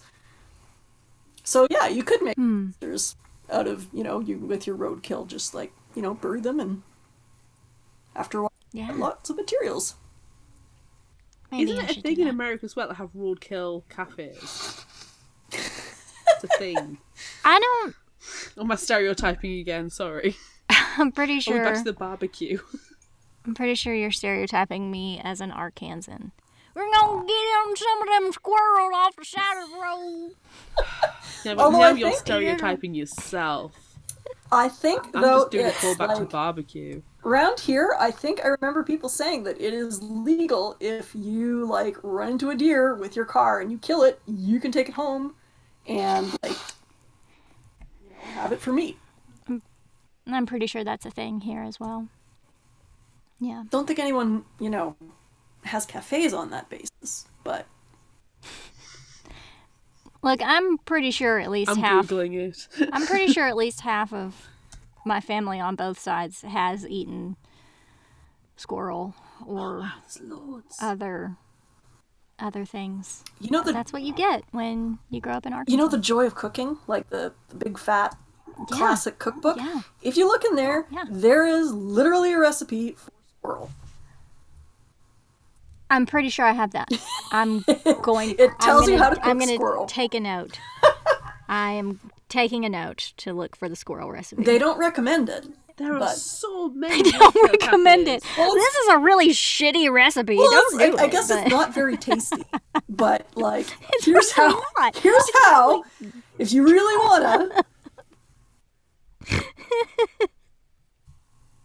Goat is Oh, nice. Awful.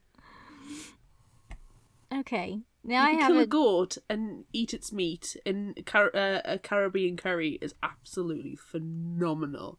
And then you can use the, the bones because they'll have antlers as well. I do.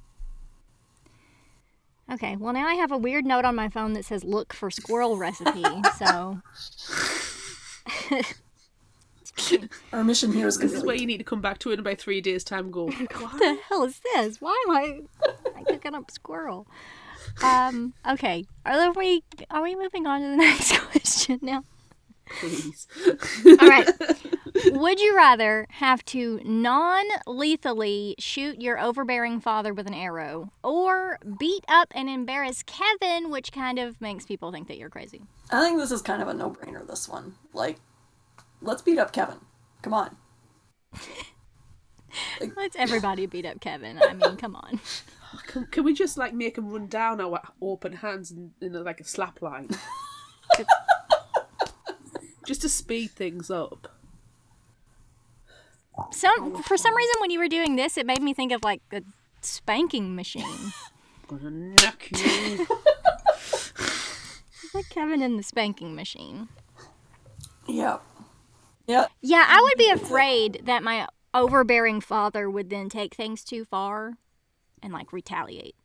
He just seemed that dad seemed scary cuz he was like so nice, but then like he was always like putting William down. I don't know. I didn't get a good vibe. I didn't get a good vibe from any adults in this I didn't get a good vibe from, from anyone. They were all anyone. Oh, and you just love to terrible hate them all. Oh Yeah. man. I did not feel sympathy or empathy for any of them. I was like, please be eaten by the monsters. Please. Yeah, but we always want gruesome and terrible things to happen in every book that we read. So yes, yes, we do. Thinking about this question, the overbearing father, wait, how old's William? Is he a senior at uh, high school? Or I think I said Sky was 16, which makes them like the year before senior. I don't. yeah, yeah. Okay, they're- so uh, effectively, like he's got a couple of years before he can graduate high school and then go to college or get a job, whatever. So it, it sounds awful, but his dad wasn't beating the shit out of him all the time. He was overbearing. He was, That we know of. that we know of. But if you can put up with it for another year, year and a half, then you can be free. Then you shoot him as you're leaving the house. yes, in some kind of like drop mic dramatic exit Yes. style, with some really good heavy metal rock playing in the background, preferably. yes. Um, if he is beating the snot out of you, then that's a to- totally different kettle of fish. You know, I don't know, so I'm going to presume no at this point. Okay. Um, so I, could, I would put up with that for a little bit longer because then I'm free and I never have to see the, the guy again. Whereas Kevin, oh god, I just want to beat the shit out of him. But he tried to undouchebag himself at the end.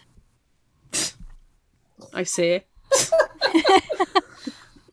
See, this is the thing, is that I'm not sure he is undouchebagging himself. He's just being self-conscious about it. Like, he's saying, okay, I hmm. know I'm a douchebag. You know? Which is a different thing than saying, I'm not going to do this anymore.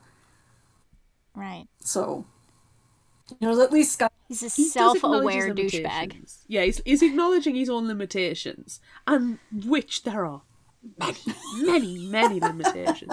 He he he has not received any personal growth. None of the characters have received any personal growth. They have learned zero lessons. No, no. William walked away at the end.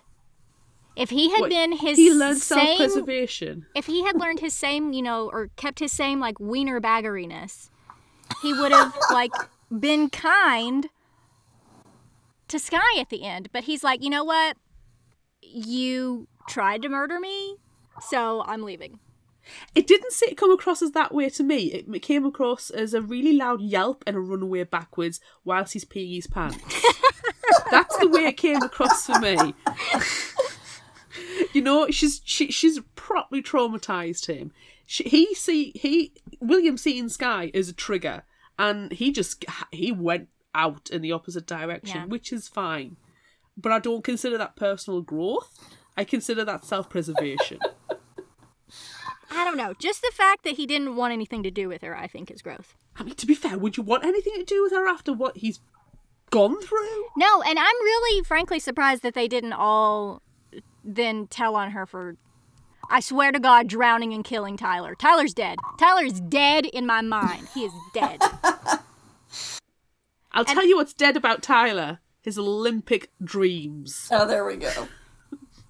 No, no, he's dead. I'm sorry. I'm sorry, everyone. I'm sorry, Amelinda. He's dead. See, like, He's dead. And all of I would have loved to kill the stuff- you did. You did. He's dead. Killed Tyler off, but like, I couldn't do anything that would actually, you know, get the police involved. So he had to be like, you know, intimidated into shutting up, and Yeah. very traumatized, but not dead. Because if he was dead, No, see, in my mind, questions. no, he's dead. He's dead, and that's why they had to move across the country. That's why. I can accept this He's dead. Thank you. He's dead. and and the whole like, oh yeah, he can't. He's just he can't even get in a swimming pool anymore. And you know, oh he's her protector now. Yeah, it's because everyone's fucking terrified that you're gonna kill someone else. And the the not being able to swim anymore thing. I mean, that's just a story. They're really good storytellers. So he's dead. He's a corpse. I I believe nothing else. He is dead in my heart. Okay, well, I mean, I will, I will accept him as a corpse. That's that's cool with me. Thank you. Would you like to take here. his I'm parts and it. make a monster out of him? Oh, totally. Okay, good. Yeah.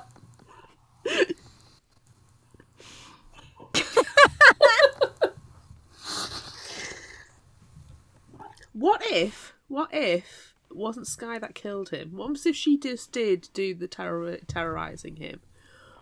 What if it was Deirdre as the left? She finally just went, right, okay, that's it, and snap, you're gone. I'd be okay with that. Did something magical to I mean, he's dead. He's Yeah. dead. He is Yeah. dead. I don't care as long as he's dead. It doesn't matter. Okay. And I'm wearing his skull as a hat. Yeah, I, th- I think they're driven to that. Done. That's Okay. that's her jam. What's the character out of the Chris uh, out of um, Labyrinth? Is it Labyrinth? And sorry, Amanda, it's the grizzled old lady. and She's got the hat and the the the, the, the head, the, the skeleton head on her. On Oh, like was it that or was it Dark Crystal? It's Dark. Is it Dark Crystal? I think you might be thinking of definitely one Aughra. of There's there's an old man who has like a thing on his head. Yeah, well, and there's a um, there's a bag lady too who. Yeah, the bag Uh, like lady. a oh, bunch don't you want your teddy bear? Yeah, yeah, yeah, exactly. bear, take your Does she bear. does she not have the, a skull on her head, or am I just remembering there's- it wrong? She's got a bunch of junk piled There's Aughra Aughra in the Dark Crystal who has horns. I think I might be confusing the two. Yeah. You're you're mashing them together. You're creating I your own monster. Yes. One of them's wearing Tyler's skull head. Yeah. Okay. Okay. Yeah, it's fine. Have we all killed Kev- Kevin? We put him through the spanking machine. I believe is Yeah. what happened to Kevin. Okay, right. Just just to confirm. Yeah. yeah. Last question then. Last question. Would you rather rescue Deirdre or William? I mean, like William's kind of the better human being in all this, but I mean, like, um, yeah, I don't know. Like, I feel, I feel like he would, you know, not get up to as much evil shit as Deirdre maybe would. It's difficult when you're in counselling.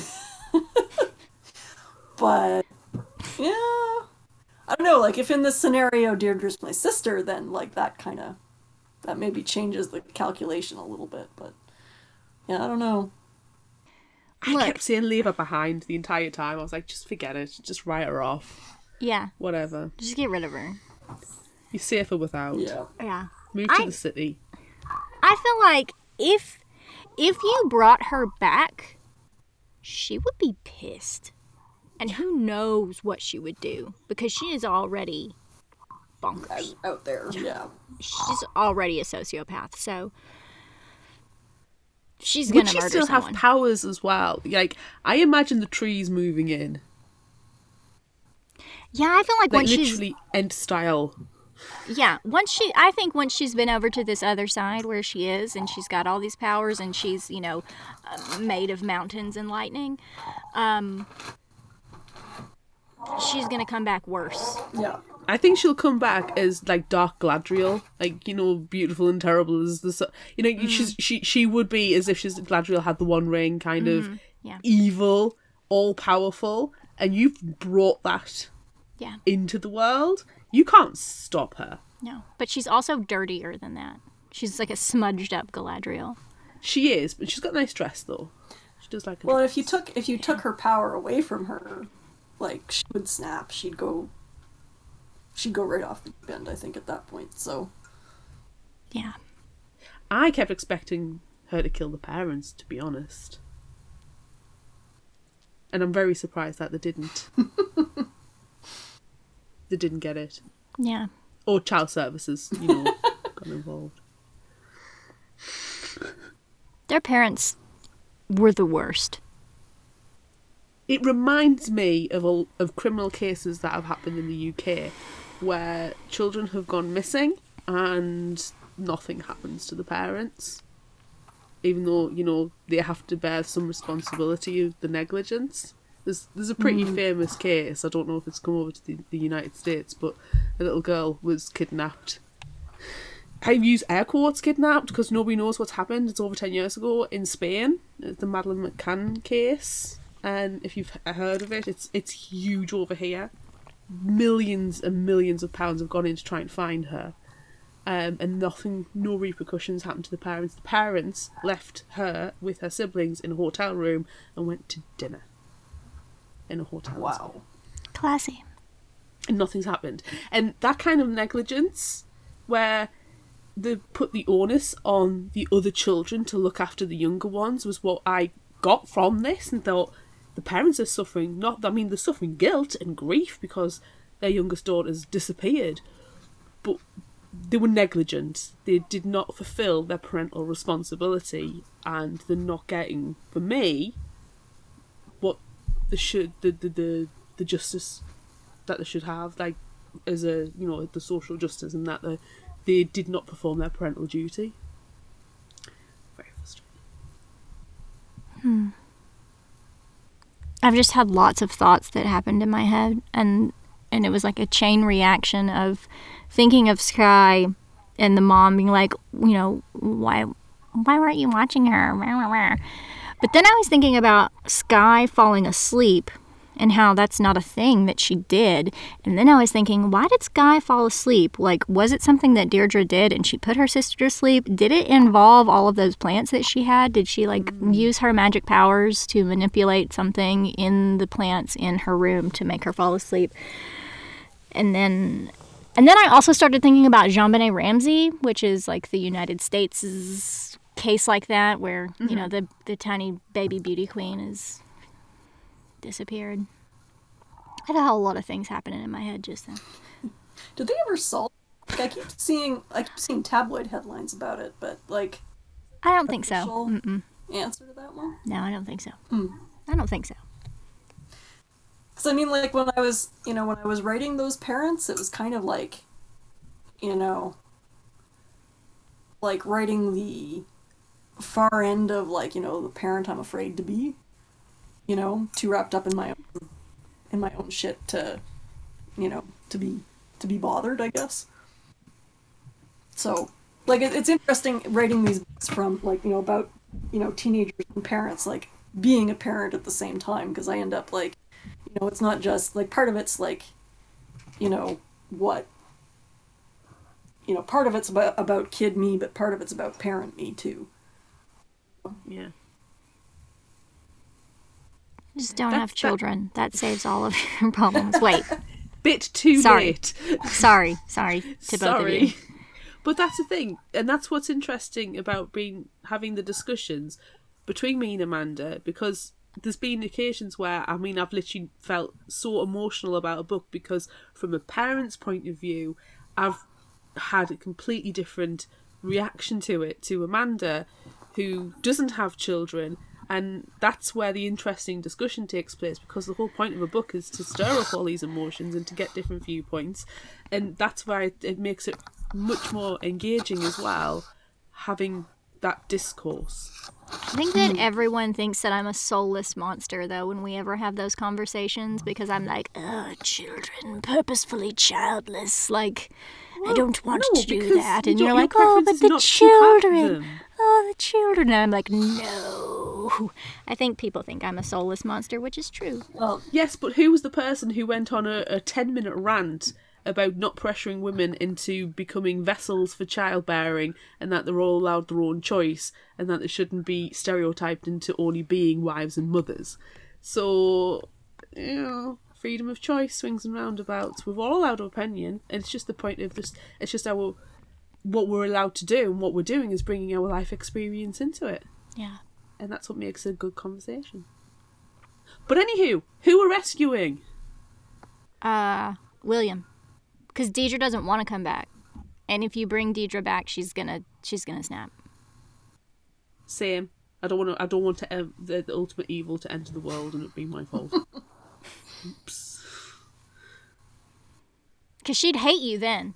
She doesn't. She wouldn't just. She wouldn't want you anymore. She would hate you, and all of her monsters would then. swarm. Yeah, and she Definitely would. She would stare at you. While She'd be the one tapping at the window. She would, whilst staring at you. Both things are happening at the same time. Well, technically she is because she controls the monsters. Wow, she's a creep. Yeah, yep yep yeah, she's terrible, and I kind of love her, but I hate her at the same time. yeah. Yeah. Yeah. All right, is uh that's that's the end of Would You Rather, right? Yes. So now we have to move on and talk about other things. But oh man, that was a good that was a good game of Would You Rather. I think that's my most favorite that we've had. those were lately. awesome Good questions one. Well, we can only be as good as the source material. That's true. It all has to come from somewhere, and that's definitely your brain. We always blame the would you rathers on the author. Yes, we do. we do not bear any responsibility. We do sometimes cobble things together in even more terrible and excruciating ways, though. So, but we do have to borrow it. It's not ours. We just make it worse. it's like building monsters yes. Yes. Yes! Well, that was freaking delightful. Yeah, it was. Yeah, it was really great. one of the Best games of Would You Rather we've ever played. It is one of the best ones we have had recently, for sure. Except for the fact that my internet was kind of crap. Eh, makes a change that wasn't mine, so I know. I don't know. I don't know what it was. we're cast. But we did talk. We did talk about Dawn Kurtagich. We invoked the name. We did. But it happened before we invoked her name, so I think it's the cosmos. Yeah. It's it's Deirdre. Damn you, Deirdre. I know. God damn it. It's all Deirdre. She's Jumanji'd her way into the podcast. Can't trust anybody, can you? No, you cannot. Anyhow. Favorite final thought quote? Yes. Yeah. I have two. Mm. I have three. Okay, quote one. It's a little longer. I've done my best to bury that person, to forget the roots winding down into the dark. I don't want to follow them. I'm afraid to find out how far down they go. But they were there all along, underneath. I love it because it freaks me out. Yeah. It's it's something. It's like it's in the dark. It's in the walls. It's all around you. It's terrifying. I I Yep. Oh. the next one. You can't just walk away when someone needs a hero. Ooh, but can't you? it depends on the situation, I really Oof. think. If it involves sacrificing to make bone monsters, perhaps evaluate the circumstances. Let that one go. What's yours? Okay. Oh, sorry, Mom. I can't be grounded right now. I have to go do the bidding of the monsters in the woods. And that is an actual quote from Amanda's childhood. You know, I did have a wooden sword. I've got one. Now. It's downstairs. Nice. Well, that's not creepy at all, is it? that was Brent looking at skulls on the porch. Also, quote from Amanda's actual life, which is Yes. books. And finally, I'm just trying to, you know, express concern and shit. Again, an actual quote from Amanda's. This book was made for me. I It love it. really was. Everything about it. This, it, wow. You know the only thing it's missing? Teeth. It does talk about the teeth though, like um, in the skulls, and when it starts burrowing into William. Yeah, But not but, I enough mean, teeth. Not enough no. teeth. No. The fact that teeth exist, I mean, like they all have teeth in their mouths. That doesn't count. Deirdre should have had a circlet of teeth. She should have. She should have had a crown of teeth. That's for the Jumanji version. By then, It is. she's got like, and, and some of them is like big long tusks, Yeah. Teeth from all the different animals. Yeah. All teeth, all the time. All right. Ooh, speaking of, if you like this, try this. My book's about teeth. I mean, it's not. It's not about teeth, but the title is. But anyway, we always do you first. So come back to that. Come back to the teeth. Pin in it. Okay, my book is it's not one I've read, but I am interested in reading it Because the cover is um, so great. because the cover is so great, and also Friday night I was having a text conversation with Coral, who is currently reading this. So shout out to Coral, super fan, super listener, who is currently reading this book as well, and says it's very good. So. Oh, well, we have to read it because Coral knows us. Well, I think Coral might have to come on and do Would You Rather with us. I really wish that she would. Coral, Coral, this is your we're formal gonna- invitation. We're going to make it happen, Coral. Has to happen. It's going to. and it's Horrid by Katrina Leno. So the summary from Goodreads. Following her father's death, Jane North Robinson and her mom move from sunny California to dreary, dilapidated old house in Maine, where her mother grew up. All they want is a fresh start, but behind North Manor's doors lurks a history that leaves them feeling more alone and more tormented. As the cold New England autumn arrives and Jane settles into her new home, she finds solace in old books and memories of her dad. She steadily begins making new friends, but also faces bullying from the resident bad seed, struggling to tamp down her own worst nature in response. Jane's mom is also seems to be spiraling with the return of her childhood home, but she won't reveal why. Then Jane discovers that the storage room, quotes, her mom has kept locked isn't for storage at all. It's a little girl's bedroom.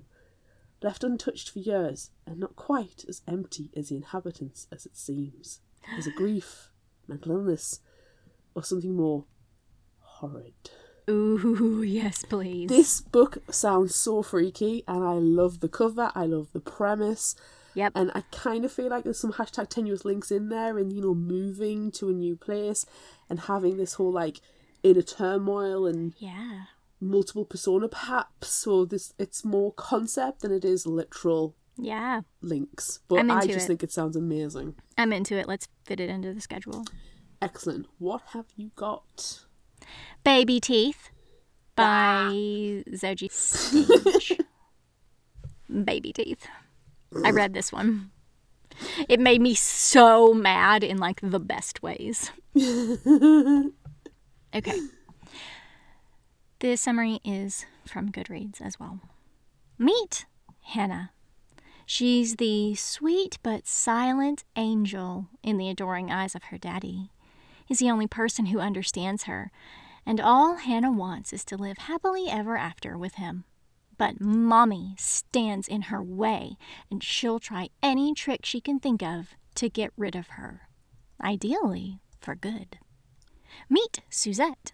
She loves her daughter, really, but after years of expulsions and strained homeschooling, her precarious health and sanity are weakening day by day.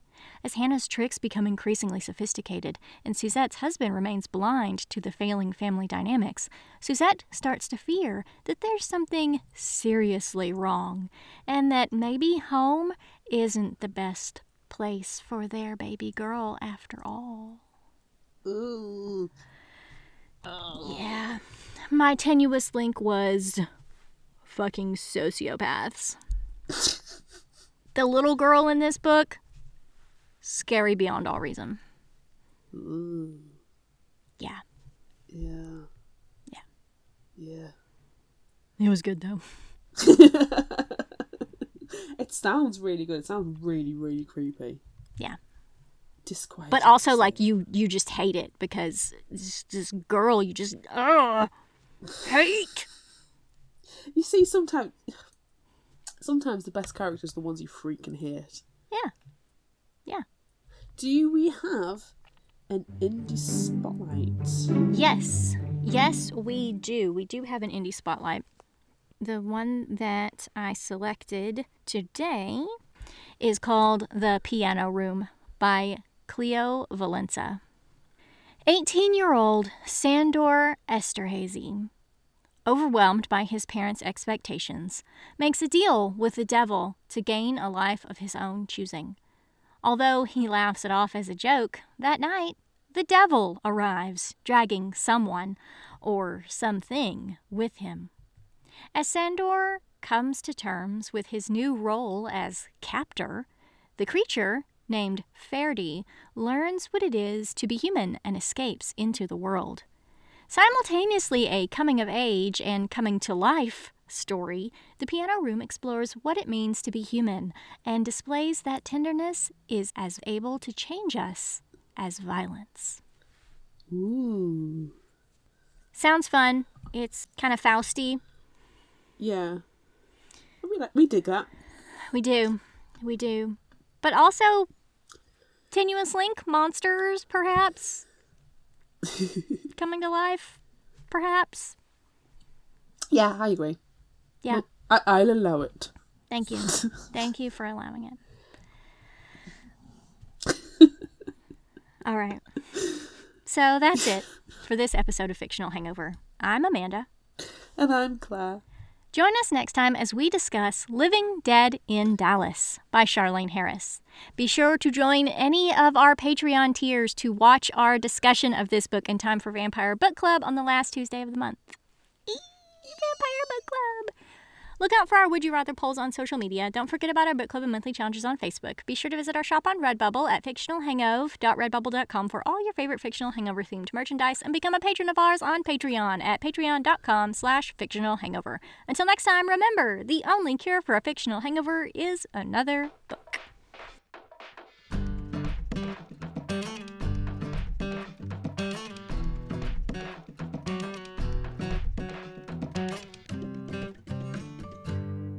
You can find us at fictionalhangover.com, follow us on Instagram at fictionalhangover, find us on Facebook at facebook.com slash fictionalhangover, and on Twitter at fictionalhangover, no ER. If you like this episode, check out our others and rate, review, and subscribe so you don't miss out. And finally, special thanks to Liz Emerson for our music. You can find her on Facebook and Patreon. Thanks for listening.